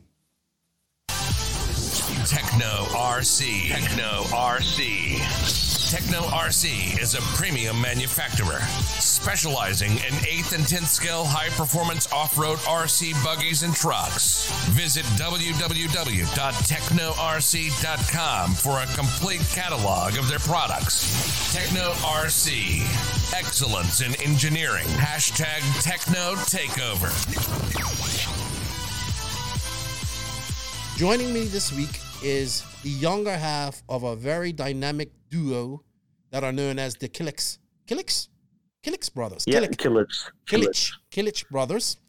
Uh, if you guys, we've talked about them a lot on the podcast. Uh, you have Burak Kilic, which isn't he isn't here with us today, but we have the younger brother Berkan, who finished third this past uh, a week ago uh, at the Buggy Land race. Congratulations on that. Yep. Uh, welcome Thanks to the lot. podcast. We kind of kind of met each other on Instagram. Yeah, because I got Yeah, your that's age true. wrong. Yeah, I said you thought I was like 17, Mhm. but I'm actually 15, so I corrected that, and yeah, Dude, you do not sound like a 15 year old. You don't even look like a 15 year old. So I'm sure you with get a lot of beard, though. hey, when I was 15, I had a full beard too. Don't worry. So, welcome to the podcast. Um, Joseph said you guys enjoy the podcast too, so I'm I'm happy. Uh, you know, you enjoy our rants, which is great because I like ranting at Joseph. Um, congratulations on the third place this past weekend. Uh, it was a rough race. I didn't get to see much of it, but I was watching the scoring and beautiful track. Um, I, I love that track. It really is a great track. Like you go up a mountain and come back down and go back up. Like you go up a hill, come back down, go back up a hill, come back down. Really great track. That guy built some amazing, beautiful tracks. Um, unfortunately, we did not get to see much of the race um, because you, you know, you had some issues that I didn't, I didn't know about till you told me and whatnot. But welcome to the podcast. I want people to get to know you. Let's talk about you a little bit. So you are 15 years old. Uh, you are, you live in Germany. What part of Germany do you live in? uh, in the north, in the north, in the near from Hamburg, it's called uh, Bremen. Mhm. So yeah, it's pretty chilled out here, and yeah, Yeah, and you are of Turkish descent. Like your your parents are from Turkey, your dad and your Yeah. mom. So you guys immigrated to Germany. Well, you was no, born in my Germany. dad, my dad immigrated from Turkey, Mhm. and my mom is born in Germany, but she's uh, Turkish, so right. yeah, I'm full Turkish. All right. So how old is Burak? Uh, Burak is uh, 17 years old. Oh, you guys are still Um, so young. yeah. It, you guys are so young, but it feels like you've been in RC forever. Yeah, the thing is, my first German national final was with nine years old, Oh, really? and the, also in the final was Neumann, Reckwart, and it was like all the big guns. Mhm. And then I was like with my nine years old on a, I don't know, but it was super nice. And also Burak, he was 11 there. Uh-huh. And we were both in the final. And I finished sixth, and he fourth, and I uh, landed before uh, Reckwart, and it was so nice for me Oh, because with is nine a- years old. yeah, Reckwood is uh, that's another person I'd like to get on her and talk to. Um, he's a legend, and uh, He's a legend and a super nice guy. Yeah, I, I think you're the first guy from Germany, like a German racer that I've had on the podcast. So congratulations. Thanks. also the first Turkish one, so That too. Um, all right. So I'd like to find out how this all started for you. Uh, how did you guys get interested? I mean, obviously it's you and your brother because it both happened, I assume, at the same time. But how did you guys discover RC? How did this journey start for you? Uh, my dad saw, uh, saw some guys uh, driving a Sika on the what's called. Um, I can't wait one second. Rem- also, remember, Uh, guys, English is his second language, so he's a little bit nervous. He's got to he's got to do some some Google translating Um, her. You know where the car stands? Oh, on the driver stand. No, one second. The translator needs to help me sometimes. uh, parking spot. Oh, parking parking lot. Okay, Yeah, got you. my, my dad saw some guys who driving their SC car on the parking spot, and then he also buys some SC cars, drove on the parking spot, and yeah, some guy asked, "Ah, there are races." So my dad went to the first race with I guess seventy people, and he won it, the first race. So this was on road or off road? No off road, Oh, so they- off road. They raced in a parking lot and off road. Yeah, Oh wow. it was like it was 1995 Okay. something, and he won the race. It was super crazy No with, way. with 70 people. It was, and then yeah, then he raced, raced, raced. He was a really consistent driver, not the best, Mhm. but all the time final, final, final. And also Record uh, was in his prime, I Mhm. guess. And my dad could keep up with him, and yeah. Then my brother was born. I was born. My brother started with six years old hmm um, at this time I was four, so I didn't had interest in it. Um, then I started also with six years old, and um yeah, on a racetrack I finished last. and yeah, that's how it started. And over the years, like when Burak was 8 Mhm. he went super quick. Like uh, also they checked it if he have something in his car, and like it was crazy. And yeah, So, so what was you what was you guys racing? Was- started like that. yeah, eight scale was what you guys started with, right? Yeah, only one eight scale. Yeah, because The thing is, we have like in North Germany, we have no tracks, like literally zero. The nearest is like 100 kilometer, and it's only carpet, oh, and we okay. need to drive like a lot to uh, like to races. So, so like all weekends, 500 kilometers, 600, 1000, all Wow. weekends. So we have like since I drive, we're never practice in the week, and yeah, you you guys don't practice throughout the week. school and work. So Wow. we never practice in the week. So eight years old, Burak's getting good. Six years old, you start. Does your Yeah, I, dad? s- I was good since I don't know since 2019 with the Agama, Mhm. but then we went from Agama to Mugen uh, 2020, and then I went super quick. Like 2019 Buggy Land with the Agama, I don't know how much Robert gave me, how much laps, Mhm. like three, four laps he gave me, Right. and then then like three months later with the Mugen in Padova, I was starting in front of him. Incredible. Incredible. So. So, did your dad? When did your dad stop racing? Uh, since I drive, since now nine years. Really? Since I started that. Sorry. so, Yeah. so he does. Uh, you were saying he does a lot of the mechanic work for you guys. He works on both of your cars, or do you guys help Yeah, out at, all- at all? The thing is, we have uh, no mechanic, like a second mechanic. That's why our dad does it. And yeah, sometimes in the final, he puts us at the same time, same lap alone. And yeah, then my brother, I tell my brother, wait off me because we have no other ones. it's all the time super funny. I was going to ask yeah. that. Who do, who pits your brother? Because you guys are always in the finals together. uh, like on big races, like someone else coming with us, but on small races, my dad does it alone. Interesting, interesting. All right. so when after Burak was eight years old and he's getting fast, and they were checking for, I get, I assume they were checking for gyros and whatnot. Uh, yeah. So when was his? When was your first big race after that? Like when it was your first real race? And you said it was you made the finals at nine years old, but you had to make some. Did you make any other finals before that? My first big race was actually the German national with nine years old. Before that, I was with six year old in Leipzig. I don't know if you know that, but there was a like in the hall also Ronne Falk and all the guys went to there, Mhm. and I um, get into the final with Draghi and got sixth place with six years old And where was this again? Sorry. in Leipzig. I don't know Yeah, you I never that. heard of that, so I'd have to go look it up. it was a big race in Germany, so Mhm. yeah. Interesting, interesting, interesting. All right, so when did you guys start taking this a little bit more serious? Um, I know we was talking. You said this is still a hobby for you. That's how you like to think of it. I, I, I think of it. You're more of it's more of a sport when you're doing it. You're, what you guys are doing that, but we haven't had. Um, we have a couple. We've had a couple of brother teams or racers throughout history. We had the France, Matt Francis and Mark Francis. We have the Ago- Agoins, Agoins, Igon. Igon. Majubes, um, the Skidmores. I'm probably missing the rec. Um, what's the other? German Oh. guy's name? Reinhardt's. Yeah, So there's been a, a- quite a few uh, brother brother teams, but I don't know if there's been a brother brother team where you guys are almost equal in speed. Like I think you guys are both equal. I think it depends. Like one day you Burak can beat you, and one day you can beat Burak. But when I talk to like Max and even some other guys, they say you're the faster one. I'm just saying that's what they say. But how do you feel about is- that? the thing is, uh, we practice all the time together because he's my brother, Mhm. and he over the years he pushed me a lot. So I become quick because of him. Everybody knows that because with ten years old he was the fastest in Germany, Really? almost the fastest.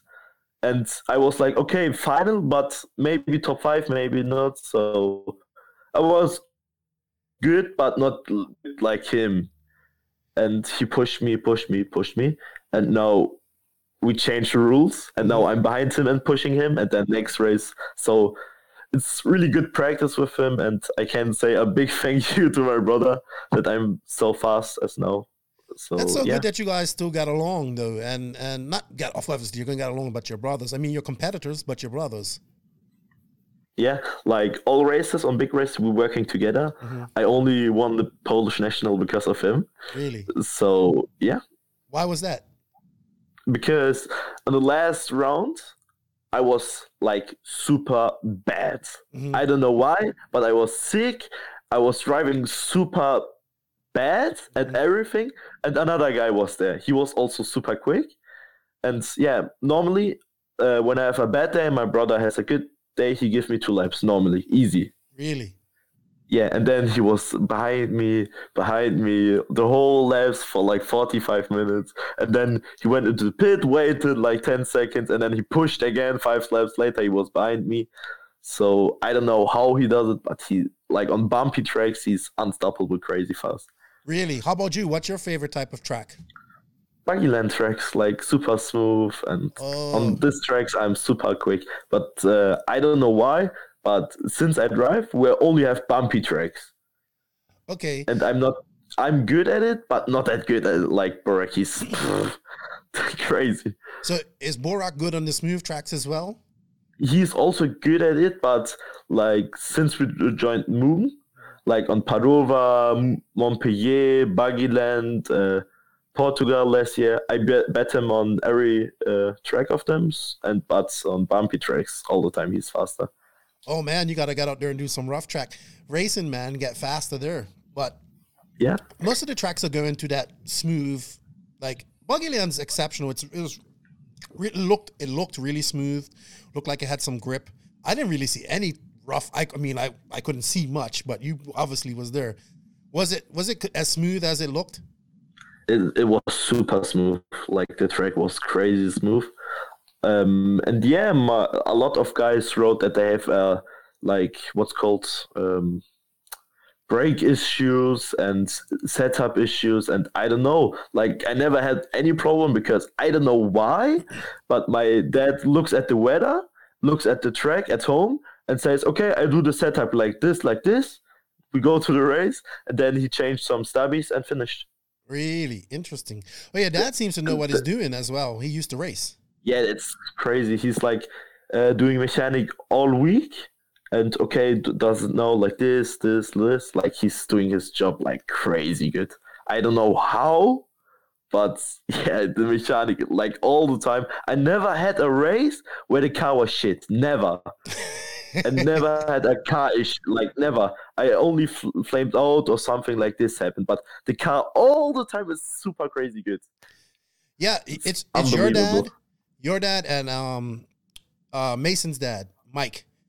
He like he has two kids as well, two brother, two sons that are racing, and your dad's doing the same thing. And I tell him all the time, I said, I don't know how you do it.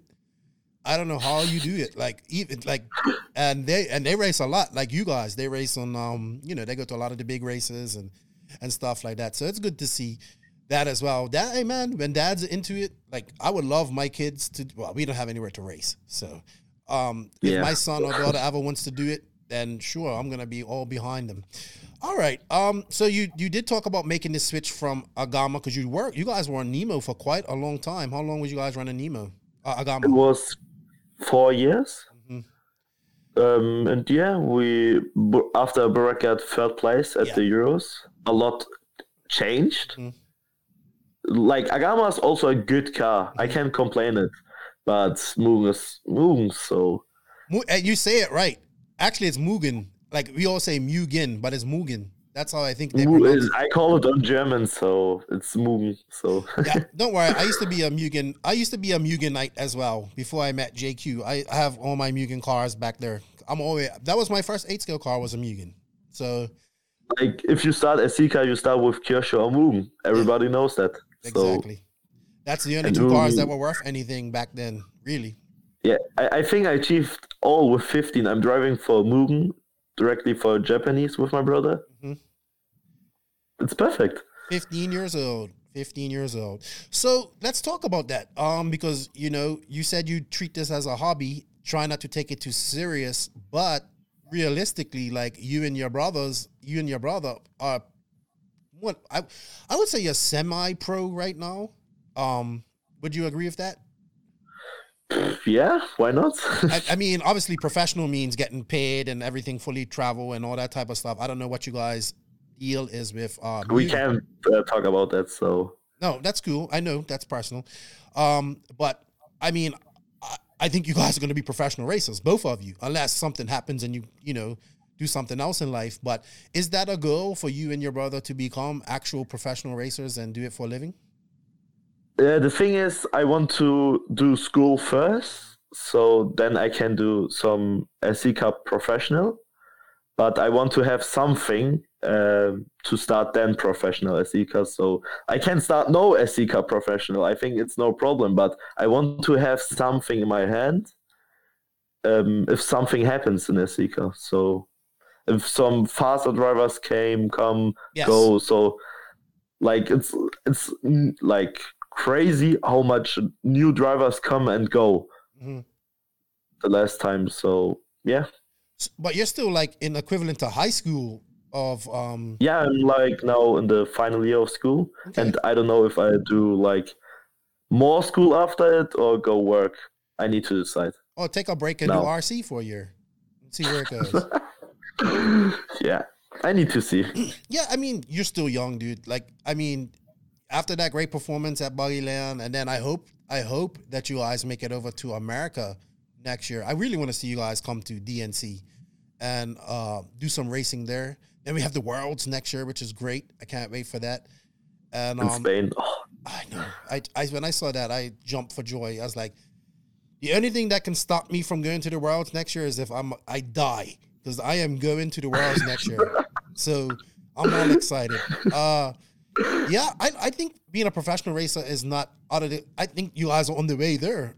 but if you, what do you want to study in school if you was to go to the university? Still no idea. So I need to also think about it.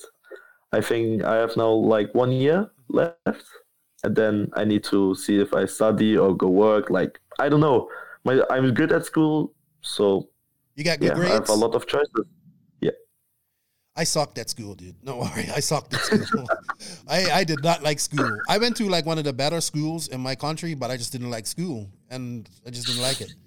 Um, which I'm kind of paying for it now, but that's fine. What about your brother? Is Oh, he is he in school or is he working or what's he doing? Now he's uh, working. Like he's also good in school, but not like good good. If you know what I mean. Mhm. Like, and he's now working as uh, what's called uh, what do- where you color the cars. A painter? Yeah, a painter. Okay, like real cars. Yeah, real cars. Okay, so he's learning how to do auto body. Yeah. Okay. Right, auto body was the So name. he's learning a skill. Good, smart man, smart man, smart man. Because a lot of people just think like, oh yeah, once I get that deal and I become like I'm almost there, like I'm I'm on my way. But it's still a big jump from getting that 100% deal, maybe a little bit of travel to getting paid to do this for like paid where you make a decent living. Yeah. Very hard. So when you was younger, or even now, who were some of your mentors, some of the drivers that you looked up to? Always record.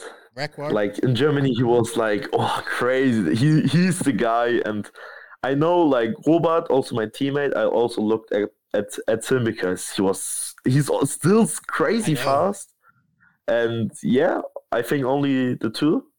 And yeah, and now I have uh, Robert as my teammate, and I, I'm feeling like oh, yeah, has so he, nice. has he been helpful with you and and setting up your cars and whatnot? Has he helped you out a The, the thing is, my dad is a really good mechanic. Okay. He doesn't uh, want help or doesn't need any help. Got so you- Robert had a good buggy land too.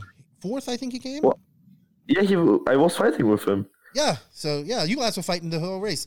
B- Burak was fighting with Ronafalk, and you was fighting with Yeah. uh, no, uh, the thing is, I was at the start fighting with Canas and Ongaro for the win. Mm-hmm. Then I had the first fl- uh, engine flamer, but I was still like 20 seconds ahead of Robert uh, and the other guys. Mhm. Then I had the second flamer, and then I was behind them. Yes. And uh, Burak was fighting with Robert and Baton. hmm Then he had also the two times engine flamers. Then he was fighting with Ronefalk. Yeah. but You had two or three flameouts. I had 2 Mhm. and but the next stop was with a bottle, so it was yeah a crazy race. Just so people clarify, because we talked about this before, this gentleman flamed out two times, still finished third, and the, the reason they found out was uh, the fuel gun. Or Yeah, they, it- the fuel they- gun yeah. we put it in and it flamed out directly. We don't know why. We had a lot of fuel in it, so Yeah. All right. So now you said there's a lot of young racers, and there is. Europe is full of young racers right now, especially in Italy. Wow, Italy is. yeah, that's true. Yes. That's true. A lot of good guys there. But you guys seem to be rising above that. I mean, you've you, you obviously you done and Spain. Spain's got a lot of young talent. Parente and all those guys coming up too. Who do you feel is the who do you feel is your biggest challenge out there in your age bracket? My brother. But he's a little older than you. Yeah, in, in my age Mhm. bracket, I think now, like in Italy, they're all, I think, over 18 now. Okay. So they're quite old. So my biggest rival is now my brother because Daniel Parente, he's like super quick, Mhm. but like only in Spain. How old is he? That's that's. Uh, I think he's 16, but Okay, he's a lot smaller than me, so he looks younger. Okay. well, he needs to get like out of Spain. Italy- Yeah, it's normal, but you know, cash and all the other stuff. yes. Al- Also, the Italy guys, they're all only racing in Italy, Mhm. and they're only fast in Italy. But like Poletti, he's crazy fast everywhere. Polito. Like Polito, Yeah. yeah. He's crazy. Like I don't know why. Like I I like him, Marco Ravaglia. I really like him as a guy, but I don't know why he's in the top twenty-five.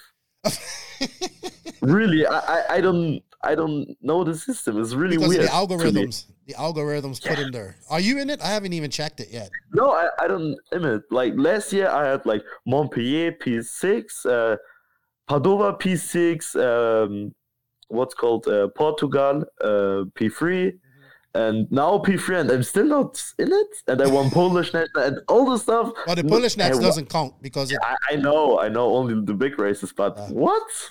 yeah, it, a lot of people don't understand it. I talk, I know the guy who does it, and it's just, it's the algo, the way the algorithm works. It like it, uh, because we don't have a series, you know what I mean. We don't have any Yeah. series in RC, so we can't really. Still weird for me. So ah, it doesn't matter. You finished third at Buggyland versus some of the best in the world, so it doesn't really matter about that. You know what I mean? Um, the the top twenty five is nice. I like to look at it. It gives us something to talk about, but like to really have a top twenty five, we would have to have an actual series where people, you know, like any other motorsports. But That's a whole spiel for another day. We've talked about that a lot. All right. Outside of RC, what do you like to do? What are some of your hobbies? Like I play a lot of games, like uh, racing games. Mhm. I also sitting now in a simulator. Um, and yeah, Yeah, because you're play, playing uh, what you playing, Assetto Corsa? uh, F1. I'm also Ah. driving esports in it. So, You like esports? and yeah, I think it's yeah, great. I do a lot of esports in F1, and I'm playing not a lot, but sometimes uh, basketball. Favorite uh any And, type yeah. of any type of sports that you particularly like or follow? Is it just basketball? Mm, F1. It's also a sport. So, Yeah, of course. Turkey this weekend. like football and basket. What? Yeah. Oh my God, Turkey! Finally. as as we're recording I'm this, it's like excited. it's before the race because we're recording. You know, before this will be launched, we're recording before that. So Turkey this weekend. I'll be watching that Sunday morning. I'm Um, super hyped about it. so- Yeah, it's gonna be good. Let's go Hamilton. I'm a Hamilton. I'm a Hamilton I- fan. I'm like a Carlos Sainz fan. I don't know why. Okay. Well, his dad was a Oh, good oh. rally car driver. Yeah, I know. Really good. We've been uh, when we were in Madrid. We went to his go kart track, and oh, all was good. Oh it was yeah. super nice. Yeah. Oh, Yeah, after Buggyland. yeah. At the Buggyland race, we went to with Ongaro, my brother, and some friends there. And you said Ongaro beat you there too, right? No, I bet all the guys I was the fastest. I, I don't know why. like two tenths. Are you the at the track record. Yeah, of course. That's why, because you're the lightest. You're the lightest. Um. Oh, good man. Um. All right. So, what are some of your your goals in RC? And like, what would you like to do in RC? Like the thing is, um, always I try my best at this Sika, but actually I don't have a goal because I'm racing, try my best and finish. Like this weekend, I know I could win, so I go for the win. Next race, I know I can go for top five, I go for top five. So That's pretty simple. yeah, it's it's pretty simple. So yeah, no pressure for me. also, no one makes pressure. Like my dad makes no pressure. My brother, like maybe I have a goal, beat my brother. Mm-hmm. Like, yeah, that's the only goal I think. And what's his goal? To beat you? He wants to beat everybody.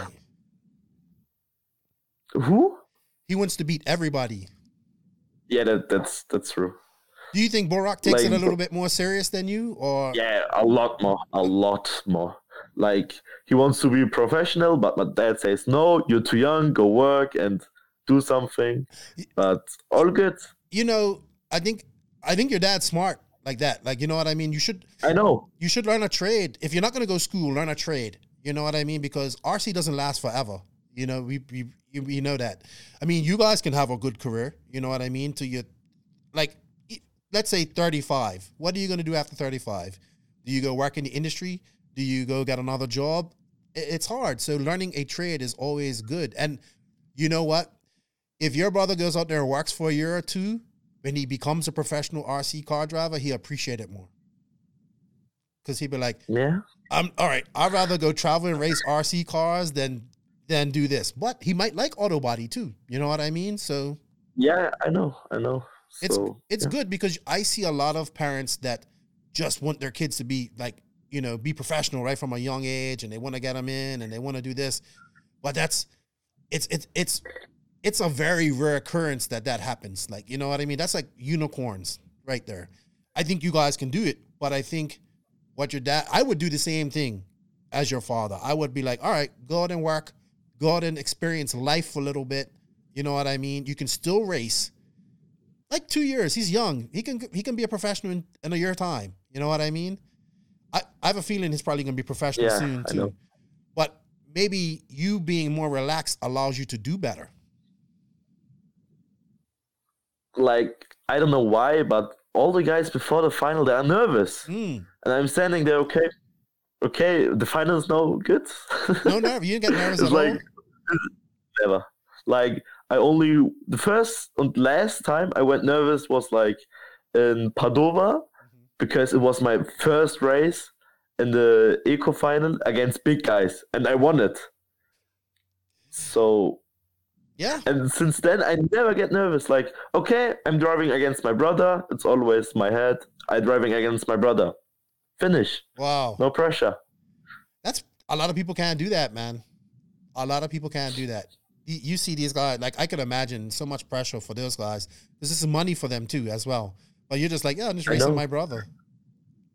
Yeah, all the time. Like also when Robert was behind me, okay, my brother's uh, ahead of me, full throttle, and finished. But you did have a little incident this weekend, uh, last weekend. You got in it with um Ronald Falk. He actually showed me that, and then you showed it to me. Um, yeah, that but that's racing as well. You know what I that's mean? That right. I guess. From my side, it happens. It was like not the smartest move because I like have literally zero brake in my car Mhm. because uh, my car is like super aggressive. Like my rear is super loose. Mm. My dad builds it like this for us, and I have a lot of steering. Okay. And yeah, so I don't break. you don't break at And all. then I like I break, but only end of the straight or something like that. Really? But you drive Yeah. like me. I can't break. So, well, my finger doesn't break fast enough on this side. So I coast a lot. But, excuse me, you are way, way, way better than I would ever be.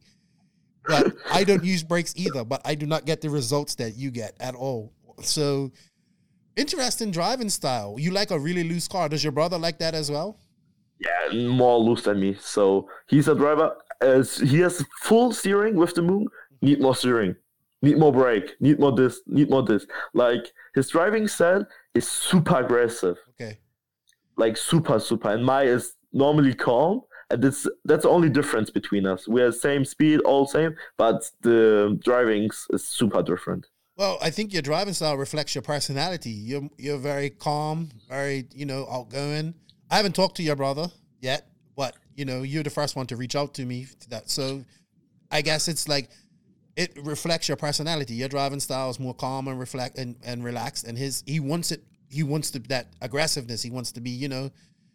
I think I think it's like it's weird because I thought you guys would be both. It's weird because I thought you both be like the same. Like, oh, I want to do this, but I can, I haven't even talked to your brother yet, and I I can see that you guys are two completely different.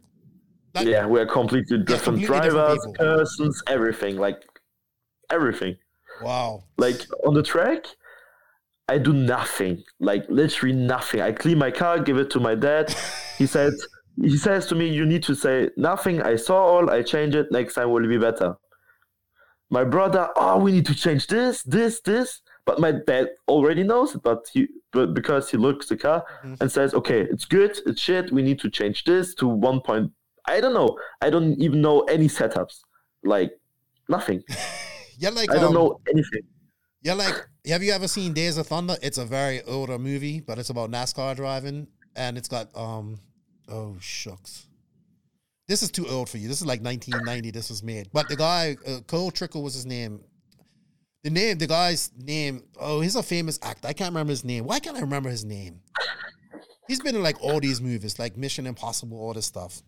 Oh, anywho, this guy doesn't know anything about racing at all. He just drives and he comes in and the guys are talking all this technical stuff to him. He's like, I don't know. So they have to teach him how to do that. Do you think it will come a time when you get interested in learning about your car and how to do things like that? No. Why? Actually, no. Like, so sometimes I'm driving and my dad says, "Ah, you feel the different." Uh, I don't know, super. Like normally I drive super soft, and then he puts soft on my car, and then you, uh, he said, "Ask me, can you feel a difference?" I say it's much better, but it's actually super soft. So, you know, he tricks me, and I say it's better like bad, but it's actually the same. So Wow. Wow. So you're just talented, man. That's what it comes down to. You're just talented. like really I, I don't know anything about SC cars. Like I know car, tires, engine, and like the simple stuff, but about setup and uh, hard things, oh, I don't care and I don't know. So so Mugen guys, do not contact Berkan for setup advice. I always say them contact Burak or my dad. Finish. It's like me. People ask me setup advice. I'm like, nah, JQ or Max. I just, I just make minimal. When I did race, I change tires, make this change, and that's it. I just have fun. But I guess But- that works for you, though. You know, Yeah, obviously it- is. The thing is, I have uh like for me the best mechanic now in the world. Mm-hmm. Like I never had any problems with the setup. Too much grip, next round the car was perfect. Too less grip, next round the car was perfect. Like also the tires, my, we now drive per circuit. A lot Mm-hmm. of guys in America don't know that. Like we have like four profits and three different uh, tire compound. Enough, and it's fast. It's super quick. Yeah. Well, I hope you guys come to DNC. What's the chances of you guys coming over there? The thing is now because I'm in the last year of school, it will be hard to come there, but uh, we try our best to come. Like always, like this year we didn't go to Portugal because of COVID. Last day they said you can't go. It's uh you need to go two weeks into quarantine. I go to school, Hmm. so I need to stay in Germany, and we don't go alone. Like a cult, but my dad said both or none. I like that. He, I think he wants you guys to both have the the same opportunities, and I think he Yeah. thinks if you if one of you go, then the other misses out on something. So that's that's the way to do it, man. That's honestly the way to do it. That's how the Fullers do it, and like I, I have no problem. My dad can go to races with my brother alone, but he will not do it. Like when I was 12 year old, I was so close to stop SC car racing because I didn't enjoy it anymore. And my dad said, "Okay, it's your choice." But then I was like, next week, oh, I'm so bored. I need to do something, and then went to racing again. how do you feel about it now? Do you do you enjoy it still? Are you are you passionate Like- about it? like when I'm driving, it's it's like, ah, ah, yeah, yeah, it's like my favorite food or something. I'm just liking it. It's like it's a hobby for me still. Yeah. I'm still liking it.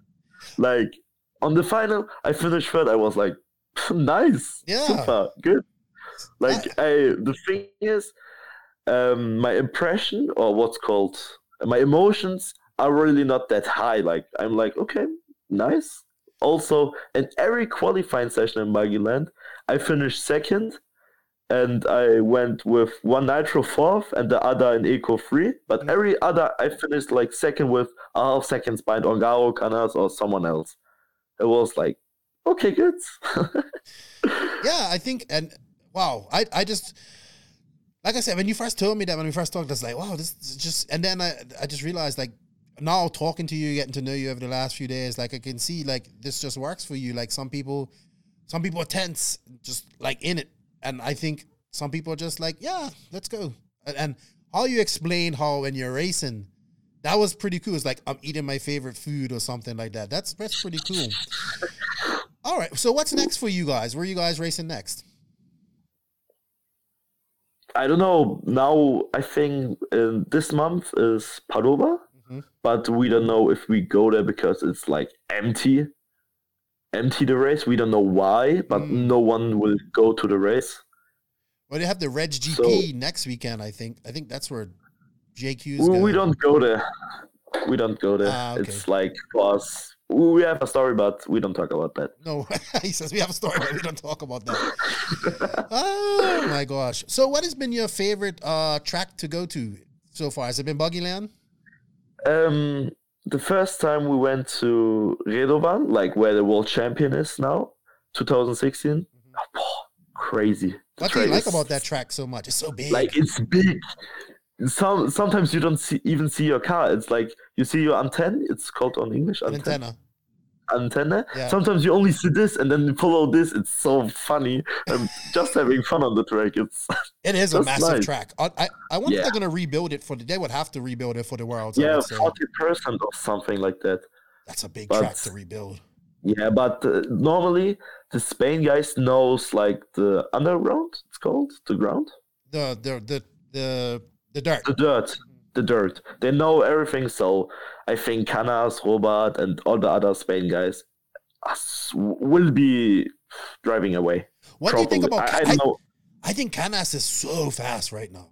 Like The, the thing is, Canas is like super quick, but he also make like me like the little mistakes, like what cost five seconds, and Ongaro like didn't do anything. Yeah. Still don't do any little errors.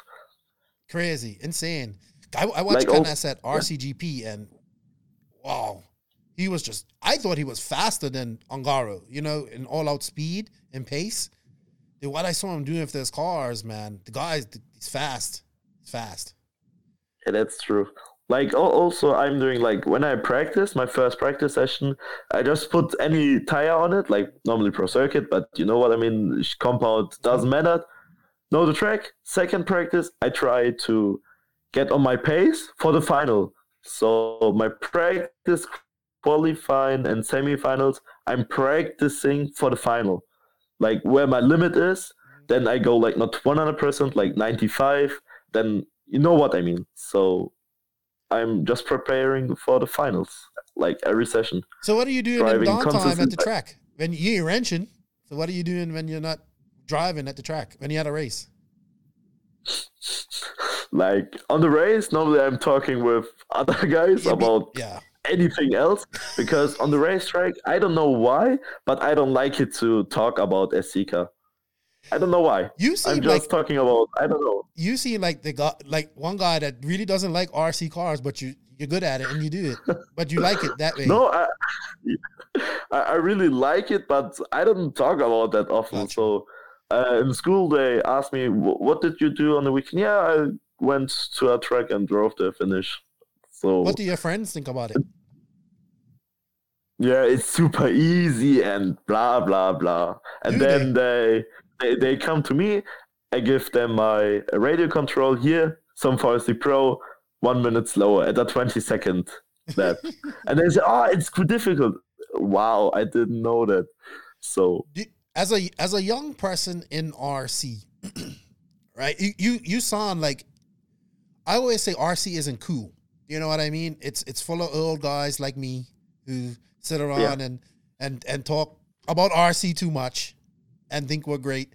There's not many young young racers like yourself in RC. Maybe in Europe it's a little different. Um, do you think like as a young person in RC, you're in it, you're doing it at a high level, and you, you're treating it as a hobby, but you're still at a very high level. What? Why do you think that young people aren't getting into it, and what can we do to fix RC so we can get attract more young people into RC?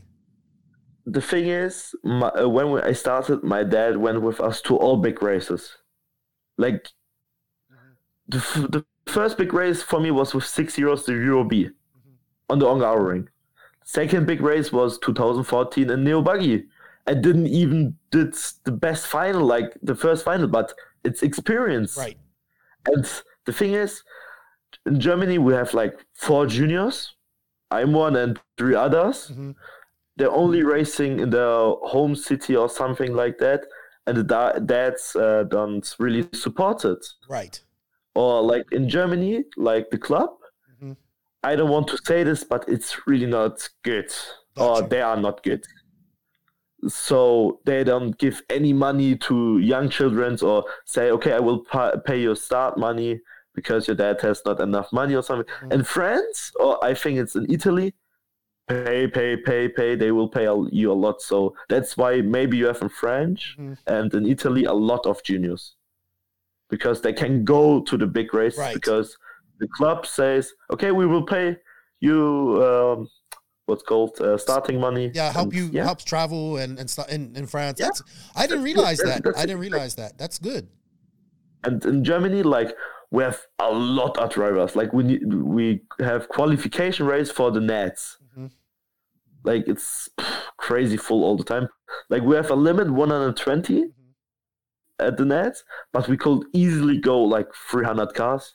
Really? Like it's crazy full. Yeah, and only what only nitro buggy, not an eco truggy, only one class. What's That's your favorite in track in Germany? we don't have any. Like we have Rain Main Mhm. and uh, Santa Mine, but yeah, probably it's Rain Main, but it's also 50 carpet, 50 Ah, okay. um, dirt. And yeah, but yeah, I think it's the best in Germany. Which one is the closest only to you? Good one. Which which track is closest to you? Uh, 100 kilometer or 70, 80 kilometer. It's like a full carpet track where they play football and Oh, you right. can't drive on it, but because you jump and the car is like this. So we never practice that. It's not a track. Wow. So you guys just yeah, it's crazy, crazy, The crazy. nearest, the nearest good, good track is uh, Rain Main, 500 kilo- kilometers. So Interesting. Interesting. Is there anything you would like to see change in our industry? all good. I he think. says all good. so I think maybe uh, we need uh, more young drivers, Mhm. but I think like we need more guys who supports the hobby. yeah. We need so more people. we need to, we need to go into TV and the other stuff, maybe into Netflix. We don't know, yes. and like then a lot more will do it. So I know it's I, I've like I was watching Netflix like the world's most obscure sports yo-yoing and running cheese wheels down a hill and all that stuff and I'm like we're so we're so obscure we can't even get on this I think uh, Yeah. unfortunately people just makes no sense. yeah, people just don't know what we're doing, man. But we need young guys like you. I mean, honestly, I don't talk to many 15 year olds. You don't seem 15 to me. I'm sure you are a regular 15 year old. But to me, you seem very mature and very, very much older than 15. but we need people like you and we need young drivers like you because you guys are the ones that are going to take it to that next level. You guys are the, you're the tech guys, you're the social media guys, you're the, the, the, the age of all of that. So you guys are going to take it to that next level, and then the generation behind you guys is going to benefit from it. I think. Yeah, probably. Yeah, yeah, it will be. All right. Well, I told you this was only going to be 45 minutes. I enjoyed getting to know you. I want to talk to your brother too now because I would love yeah, I to. can s- call them.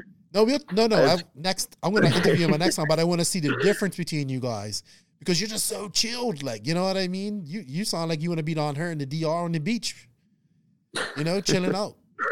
Yeah, But, um, I'm also in per, like uh, what's called privacy life, Private. like in pri- in private life. I don't care about anything, so I'm super chilled. I think. So, Sweet. Yeah.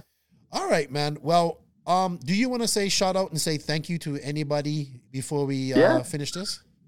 Uh, to my dad and mom who supports me all the time, and yeah, and also my grandma because she's the best Yeah. as always. And also to Burak for pushing you. Yeah, also to. He, he knows that because only of him I'm fast, and everybody knows that. Incredible, incredible. I wonder what he. I'm gonna ask. I wonder if you push him. I'm gonna when I find out. I wonder if he thinks you push him. Maybe not because you're I getting can- faster. I I can tell you now, it's um in practice sessions. I don't know how, but he's so much quicker than in the finals, qualifying, and anything else. But in the practice, he's flying over the track.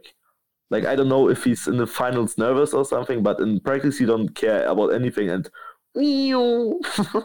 Oh my gosh, he's got to do that focus training like in Formula One where they do the the tennis balls. You seen that? yeah, yeah. He's got to do that, and then he can, on you know, stop being nervous and get his hand-eye coordination. I think all of that stuff needs to come into play in RC because I think uh, focus training, hand-eye coordination, and all that type of stuff is the only exercises that you guys, as professional drivers, on the level that you guys are at. I know you're not a professional Yeah. yet, but you know what I mean. But uh, man, I I hope to see you in America next year. You and your brother. I want to finally meet you, your dad, and everybody. Joseph and Max always speak very highly of you guys, so that's great. And I enjoyed getting to know you, and I hope that I, I, honestly I think a lot of people like me are going to be shocked that you're only 15 years old. I, like I can sit off and talk with you all day, like almost, and uh, it's incredible. But thank you for your time, man. And I look forward to seeing you, you and your brother, become the dynamic. Like we, I want to see like you guys go like take on the RC world. Like you know what I mean, and and do it, and and and do it for Turkey. Do it for. Hey, hey, that's what I meant to ask. Is there any RC racing in Turkey? like we have a track it's like a eight and they're driving in an eight so it's like in turkey that. but the on-road track in uh, turkish are crazy good Oh. they are crazy good I forgot to ask that. So you only do eight scales. So are we going to see you doing any other genres of RC? uh, we're still thinking about that but i don't really like on-road it's like uh, five minutes and finish you can do even like refuel or something it's boring for me But there's but ten scale. is like yeah, bro, like, 10 scale we need to see in the future maybe. But like Burak, uh, you know Christopher Krapp, the German one. The who was that? Christopher Krapp. It's German, Christopher Krapp. He's like in the US final top five all the races and modified. I, I've probably heard his name. I I don't follow And- ten. Is, it, is this on road? Yeah, it's on road. Okay. EOS, like the European on road series, like Marc Rheinard, Arkberg, and Bruno always drive there. Mhm. And uh, Christopher Krapp, that he he's getting like every time top five, and Burak is same speed with him. So Burak is in everything fast. Wow, Like, I got to interview know Burak. But you know what? Yeah. Berkan isn't slow either. Berkan just came third after two flameouts. So against some of the best in the world. So don't you know?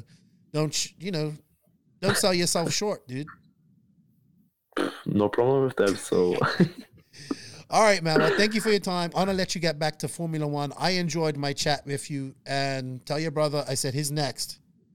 I want to talk to him, will do. and um, just keep doing what you're doing, man.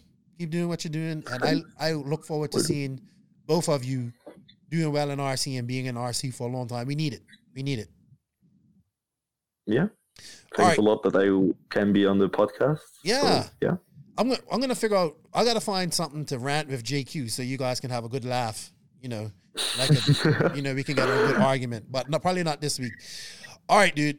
Thank you for your time and yeah, kill it. Keep killing it, man. Congratulations on third, and I look to I look forward to seeing big things from you and your brother. Okay. See you soon. Bye bye. bye bye. Sun City RC Raceway, the home of El Paso's world famous motocross inspired 8 scale off road track. The Showers family has over 20 years' experience creating one of the premier tracks in the USA. Their world class facility has everything handicap accessibility, covered starts, space for parking RVs, trailers, and lights for night racing. Follow SCRC on Facebook under Sun City RC Raceway for updates, upcoming races, or host your own race. Yes, and thank you to SCRC. Sorry, I jacked my chair up too high here. There we go. Uh, shout out to SCRC, Sun City RC Raceway, and the Showers family, Joey, Corbin, and Christian. They just had the U.S. Open here a few weeks ago. Uh, great family who love RC, and if you are in the El Paso area, please stop by and you know show them some love because they show the podcast some love, and we greatly appreciate their support. Thank you to those guys. So nothing real serious, Max, but you know, with with Marco kind of starting the whole silly season, this now my Yeah. favorite time of the year is her. And this is like the time Yeah, when I try to too. I try to chill out, but I never chill out with this stuff because my brain just goes and I get so many little tidbits of information and stuff like that. And it's funny because everyone releases it on Monday usually. Like obviously Marco released now on Mm-hmm. Thursday, but a lot of guys release on Monday morning. So like Monday is so crazy when everyone like hour by hour, like big names say like. I'm changing this, I'm leaving this. It's this fun. Is, I think, like, we're not going to really go into too much about silly season, but I think it's something that, as I think, my thought of the week is that I think that's something unique that we have in comparison with many other real full scale sports, and I think we honestly just don't make bigger deal a big enough deal about it because here we have the top athletes in our in our sport making these Mm-hmm. moves, and we're just like, oh yeah, it's all so secretive and all that stuff, and I just yeah, I mean, I just get so upset at that, and that's why I go so geek out for this stuff so much, and I get so into it because this is exciting to me, and I I feel this is exciting to others. This is the shit that I wanted to listen to. I wanted to know when I was just sitting in the pits and I didn't know anybody. You know what I mean? Now I have a little bit of an inside view on things. I want the world to know, and I think this makes it exciting. I just don't understand why the industry does not embrace this more. Yeah, I mean, I, I think I think it's actually nice that sort of uh, the brands don't don't like they try to keep it a bit secret because that's that's what they should do. But I think it's very like I think if you see someone running at the track with the new car, you always say it. You always say like at least tell your friends and try to share it to Of someone. course, it's nothing. I think that that's fun because that's that's that's like you're trying to find something out. Uh, that's that's always fun. So I I encourage everyone to do that. And every time someone's doing something like running a different engine at some race or whatever it is, like try to find that out. Like what Circus did at with the Worlds, mm-hmm. that was actually huge. That was probably one of the biggest like journalist things that has been in RC for a long time. Like Phil used to do it, and Phil was really good with this. Mm-hmm. But since Phil hasn't been around, like it has to sort of been missing from RC. Phil actually took a lot, like he actually put a lot of effort in the silly season as well. Yeah. So I think I think, I think that's one of the best parts season- about RC media. Yeah, I think this year, and and Joseph will probably be around uh, between us three and whoever else we get on her. We're gonna blow this this stuff up this year, and I think we're gonna Yeah. see a lot of moves. I'm, I'm hearing, I'm been hearing things. I think- a lot, but I, I just think I think it's gonna be the craziest silly season. I like obviously now we're doing these crazy predictions, and it's gonna be the bore, most boring silly season ever. But like I predict that it's gonna be one of the craziest silly seasons in a while because COVID's over. Um, next year is the world's year. Uh, a lot of people, a lot of companies are sort of restructuring, and a lot of companies are sort of like let I I, don't I don't know if a, a lot of people are having their contracts ended this year. a good bit But on. like, pe- pe- people like people like uh, Van Dalen, Maifield, uh, everyone running MX engines this year. Mm-hmm. I guess some people have already picked a new engine. Pro line. AKA drive, yeah. What happens with AKA? What happens with uh, TLR? Do they sign a new guy? Are they happy with Cav and Phend? Phend will obviously go to Pro line, but apart from that, like what else happens? Charlie? Will Cav start running uh, OS engines like Phend is doing? Mhm. Uh, I don't know, like all that type of stuff. Uh, like TLR, like actually, I'm really excited about what TLR this silly season could decide if TLR will become sort of the dominant race team in RC, like professional race Oh, team. oh, wow. because Just if they do this properly, they can make it happen. They Mhm. TLR can be the uh, sort of the number one in eight scale, even if they don't have the, a good car, or even even if they don't Well, have like the, they the have a new ab- car absolute best driver. So I heard they I have mean, a new car. that that would be that'd be cool. I mean, Yeah. I'd be down for that as well. Um, but I, I, I would not. I think. I think we have to do like I think by the end of this year we, we should get together and do a ranking of the year of these companies and maybe drivers and stuff like that. But uh, TLR is definitely high on my list of companies that we that I just think are gonna make major moves because they just have the most money behind them, and yeah, exactly. That's um, that. It's just that, really. and they, they they we thought they were getting out of racing. I think they, I think they have a into it. decent brand though. Yes, I agree. I think the TLR has a decent brand. They have one of sort of like with Associated, uh, they have sort of one of the strongest brands in my opinion, in America at least. Mm-hmm. And in gonna- Europe, Mugen and Kyosho have a bigger one, but it's it's a bit different. Yes, and I'm going to stoke that beef fire as much as I can between TLR Yeah. and AE and Mugen because I think it's AE, T- uh, AE Mugen versus TLR. Um, Yeah. and that's this. I am I'm super excited for silly season, and I'm super excited for what's coming up in 2022. Uh, and it's going to be interesting. Also, to like also like Mayako, who does Mayako sign? Mhm. Uh, what's gonna happen? Also, RCGP, uh, which teams are gonna attend? Mm-hmm. Yep. Because as it looks like now, it's definitely going down. Mhm.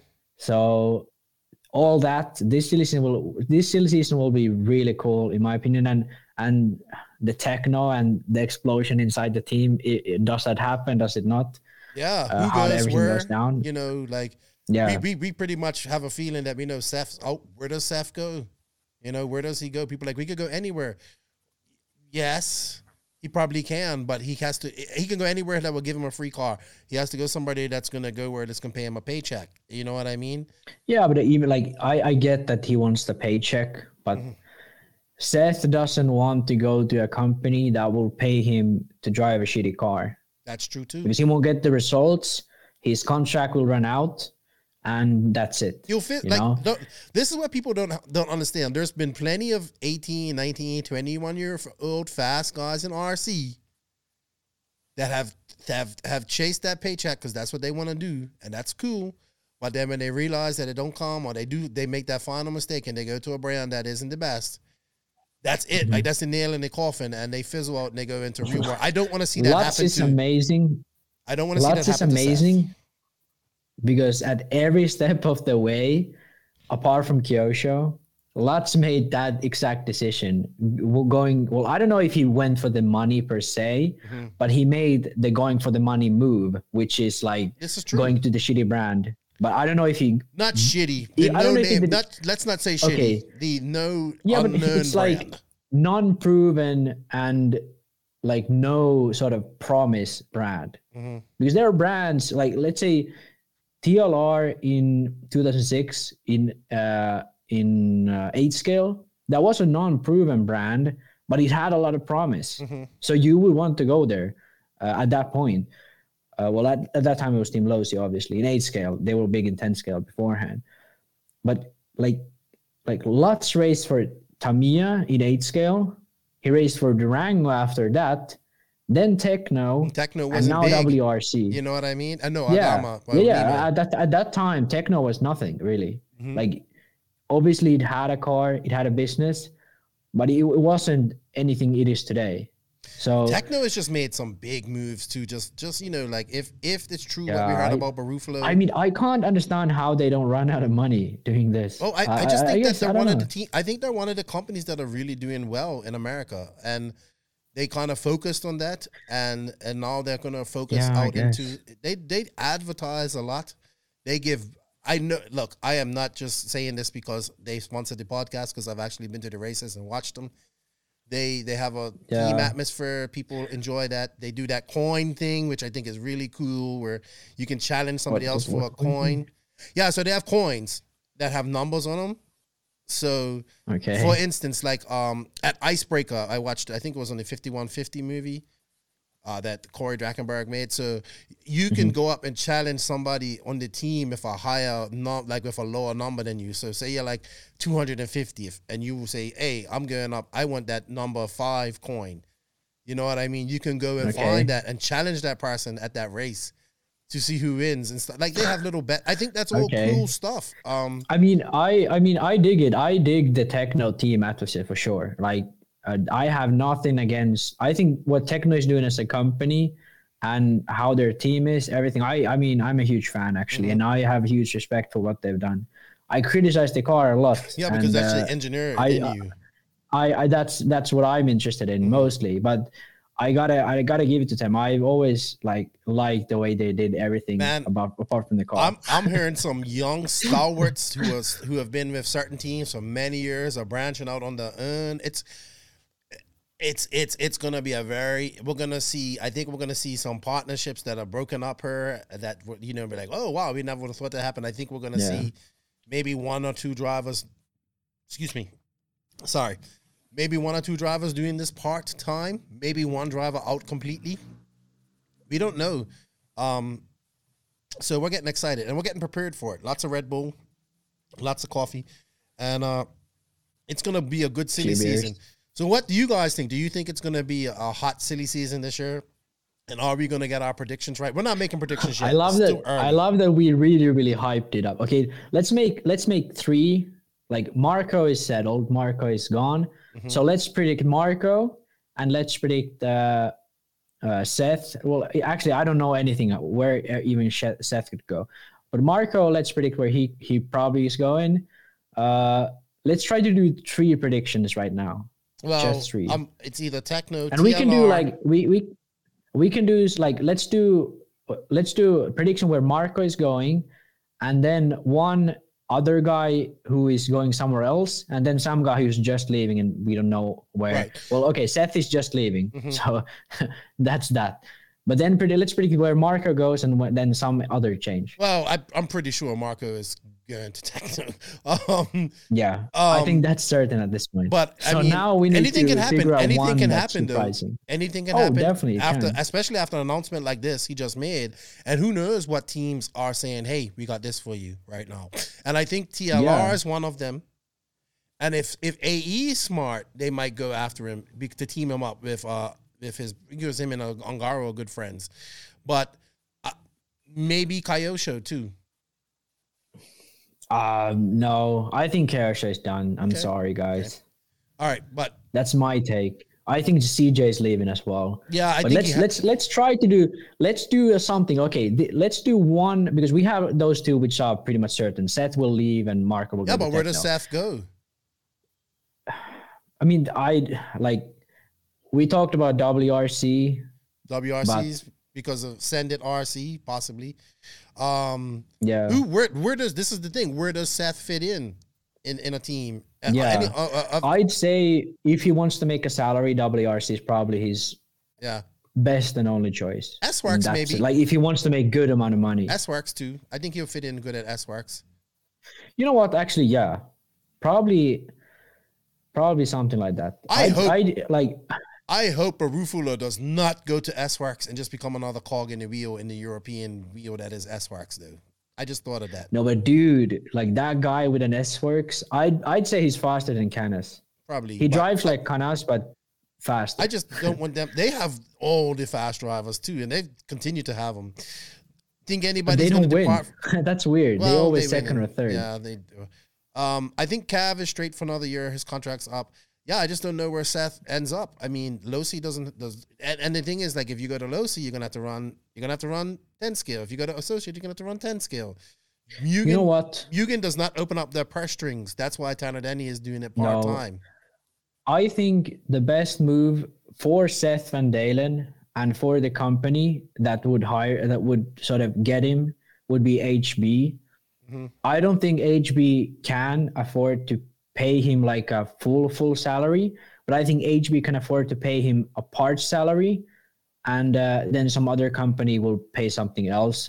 Let's say tire sponsor or engine sponsor. Mhm.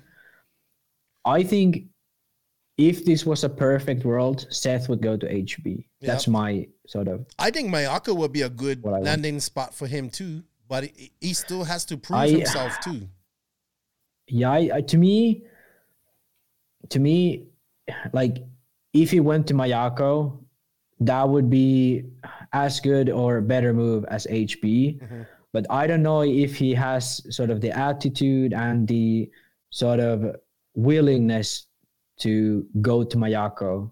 Yeah, because if you I don't know. I, I don't whoever know the the first people. Real I top driver for Mayako is gonna be is gonna be like Well, I kind of know who like- it is, but I will not say. yeah, I know who it is too, but I'm not gonna say who it is either. But like that Yeah. person who's available to people, like you know how long like people's waited for somebody somebody to not you know to have to drive one of JQ's produced cars like that are good that, that can drive it better than him. Uh you know what I mean. You know what I'm trying to say. Like a driver that. You know, somewhat Yeah. top driver. I don't think they're going to be a I'd top, actually, top you know what? Now that you brought up Mayako, I'd actually wish he would go to Mayako. I don't know the people, so Mhm. I I'm not taking that into consideration. But the way he drives, uh, the the place where he is in America, Mhm. and uh, all that, I think he would fit very well in there. Mhm. I doubt that uh, Mayako would be able to pay him a proper salary, but I doubt HB would either. Mhm. But if he goes to HB or Mayako, I'm very, very happy for him either way. Mhm. If he goes to some other brand, if It's it's not, hard. let's say Mugen or AE, I, I'm gonna be like, okay, you know. I, I just don't see room for him at AE or Mugen either. You know what I mean? Yeah, And- like and, I don't see that happening really. And Mugen has Drake. TLR could be yes. TLR could be cool, maybe just but that would be better for specialist. TLR. But TLR could be it would be better for TLR than it would be would be for Seth. I think the reason I wanted to go to HB or Mayako is because that would benefit both. So, you know, there'll, there'll be sort of HB would have a uh, a good driver on on top of Cole. And uh, some rumored drivers that are going to join, but I think Seth would still be the number two in America Mhm. uh, after Cole and he would have sort of a good car with him uh, that to me at least looks like it would suit him driving style so i would like to see that happen All right, let's Let's- let's let's do talk about one- somebody that's on the one- bubble. One more, one more. okay okay Maybe we're on the same you wavelength in mind Well, maybe on the same wavelength here. Joe Bornhorst. wow that's that's out of the part do you think he would leave I you think. think I think. do you have some do you have some rumors or is it just a thought let's just put some things into play here real quick. so we was only supposed to spend five minutes on this, but we've gone over. So he had to We blow up. excited. He had to blow up with Seth at the Nationals. He then He's went had that before as well. right, but the it, but it was public. believe. Of some some idiot caught it publicly. I don't know who that was. Mm-hmm. Um, it was just a mistake. I just happened to catch it. People, sorry. yeah, but that was good. Like that's what you need to do. But at that's what happens races. after That's these what we wanna races. You know what I mean? That's what happens. Yeah, every So, time, I- every I time think almost. I think that might have sent some ripples in the force there, and uh, because not not but it was I- uh, the thing is, it was Seth though. Oh no, it was Tyler. no, it was Seth or and Seth. Seth, and Seth. and Joe, and then it was But kind the of funny thing is, like Seth, I, I, we are we are sort of agreeing that Seth will leave. So I would imagine Tekno is taking Joe's side on this this stuff. right no, I don't know though because they're pretty fair on the on the board with things like that too. You know what I mean? And There is. yeah, well, like they- they, okay, I can I can I can see that. I can see that. that like they they kind of like you know they, that's how they kind of keep the guys straight um and i i mean i i know like they kind of suspended seth was it lisher or lasher for a bit and i i honestly think i don't know i haven't heard anything but it's a suspicion that i think joe actually got suspended after that he did go to the e nationals but i think that was already planned but if you he did not go to wicked weekend and he has been he has he's he's just not been he did he didn't go to southern nats i don't think or did he yeah, he might have been to Southern Nats. Um, Not yeah, sure, did. but He he's been more Southern Nats. quiet after that, though. Exactly. he's been more quiet for sure. he's been very quiet, and I just don't. I don't. Oh, I just put that together. See, that's the type of stuff that piques my my silly season radar. And then the thing is, if the funny thing is, is that I don't, I don't, I'm not the only one thinking like that because then other people like, hey, you don't think it's kind of funny, and I was like, yeah, and I was just, you know, so yeah, he was sorry. Joe was at at What if- at Southern Nationals. so what if it is Seth out and Baru- Seth and Bornhorst out and Baruffaldi in?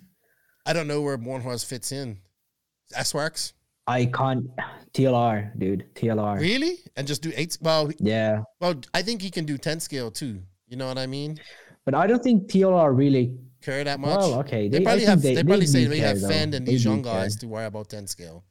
We want an eight scale specialist. I don't want to see Joe They Bornhorst out of RC. I want to like see. that. I want to see Bornhorst embrace his like I'm the asshole at mantra, and like use that as a character.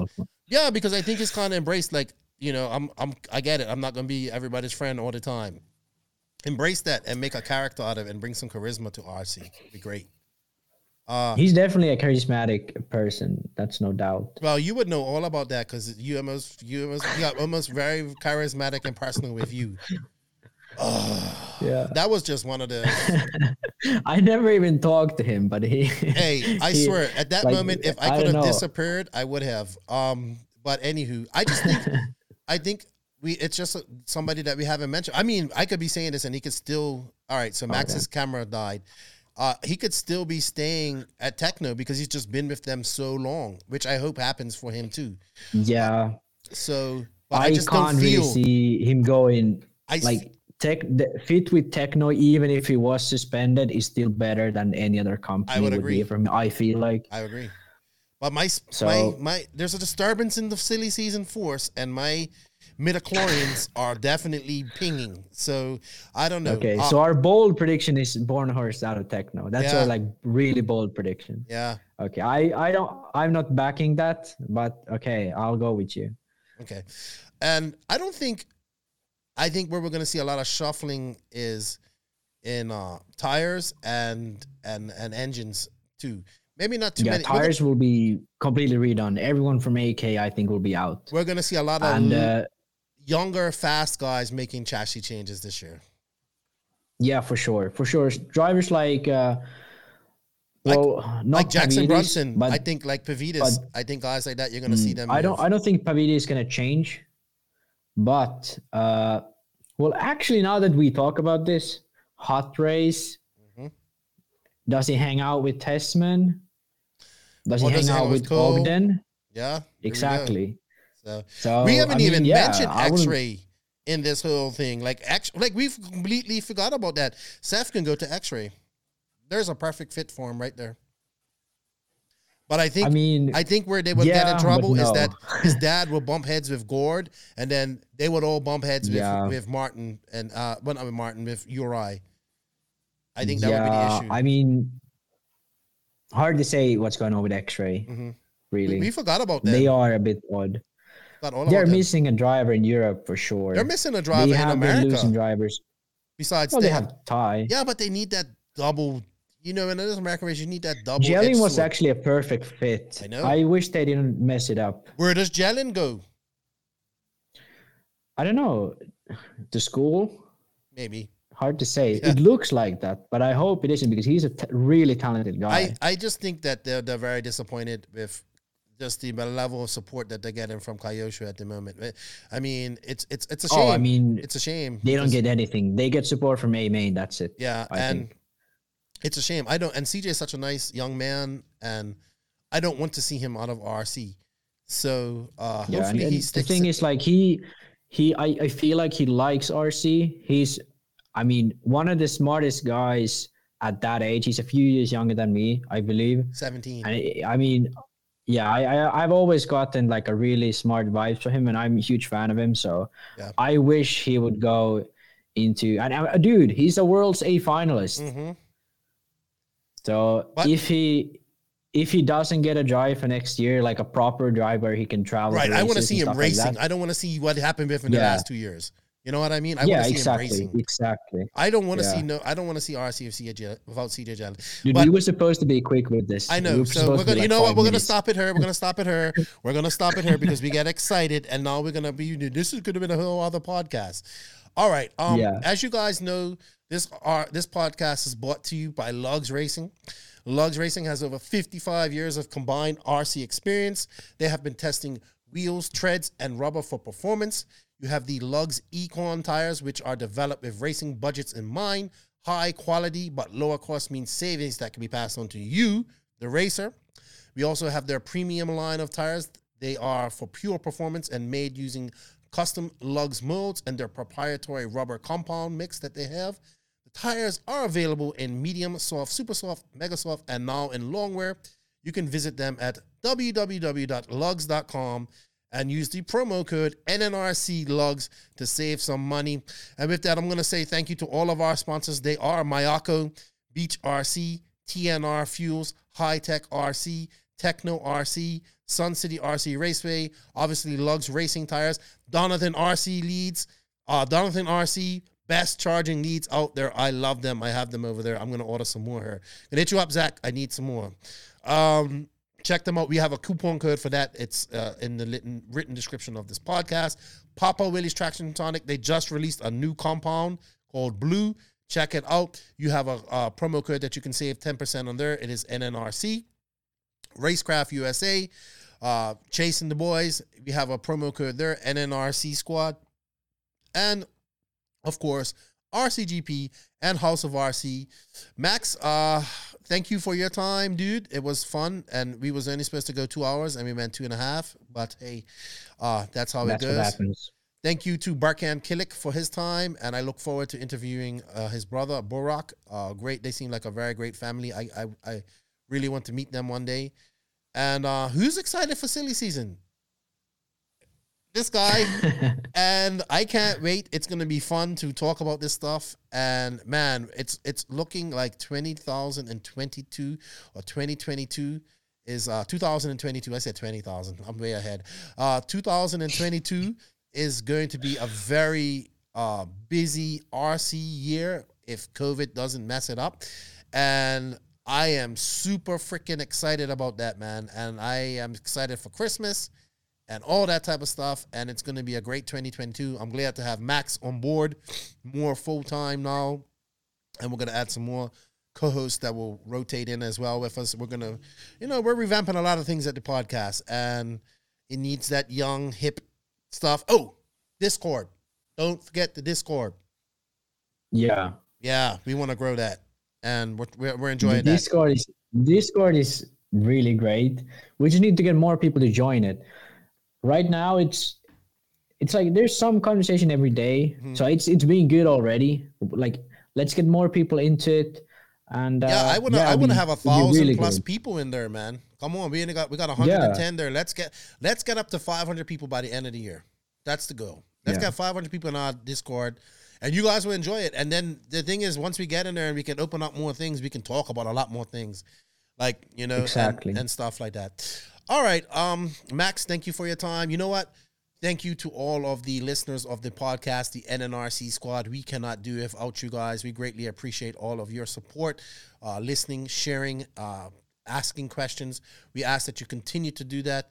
Please use our affiliate links. Please use our our um, coupon codes. It helps us out a lot. We, and you know, just leave reviews as well. Please leave a review. That's actually how Max got his nickname, and that helps us out too. and that, yeah, he got it off a review, and that helps put our podcast out in the stratosphere more.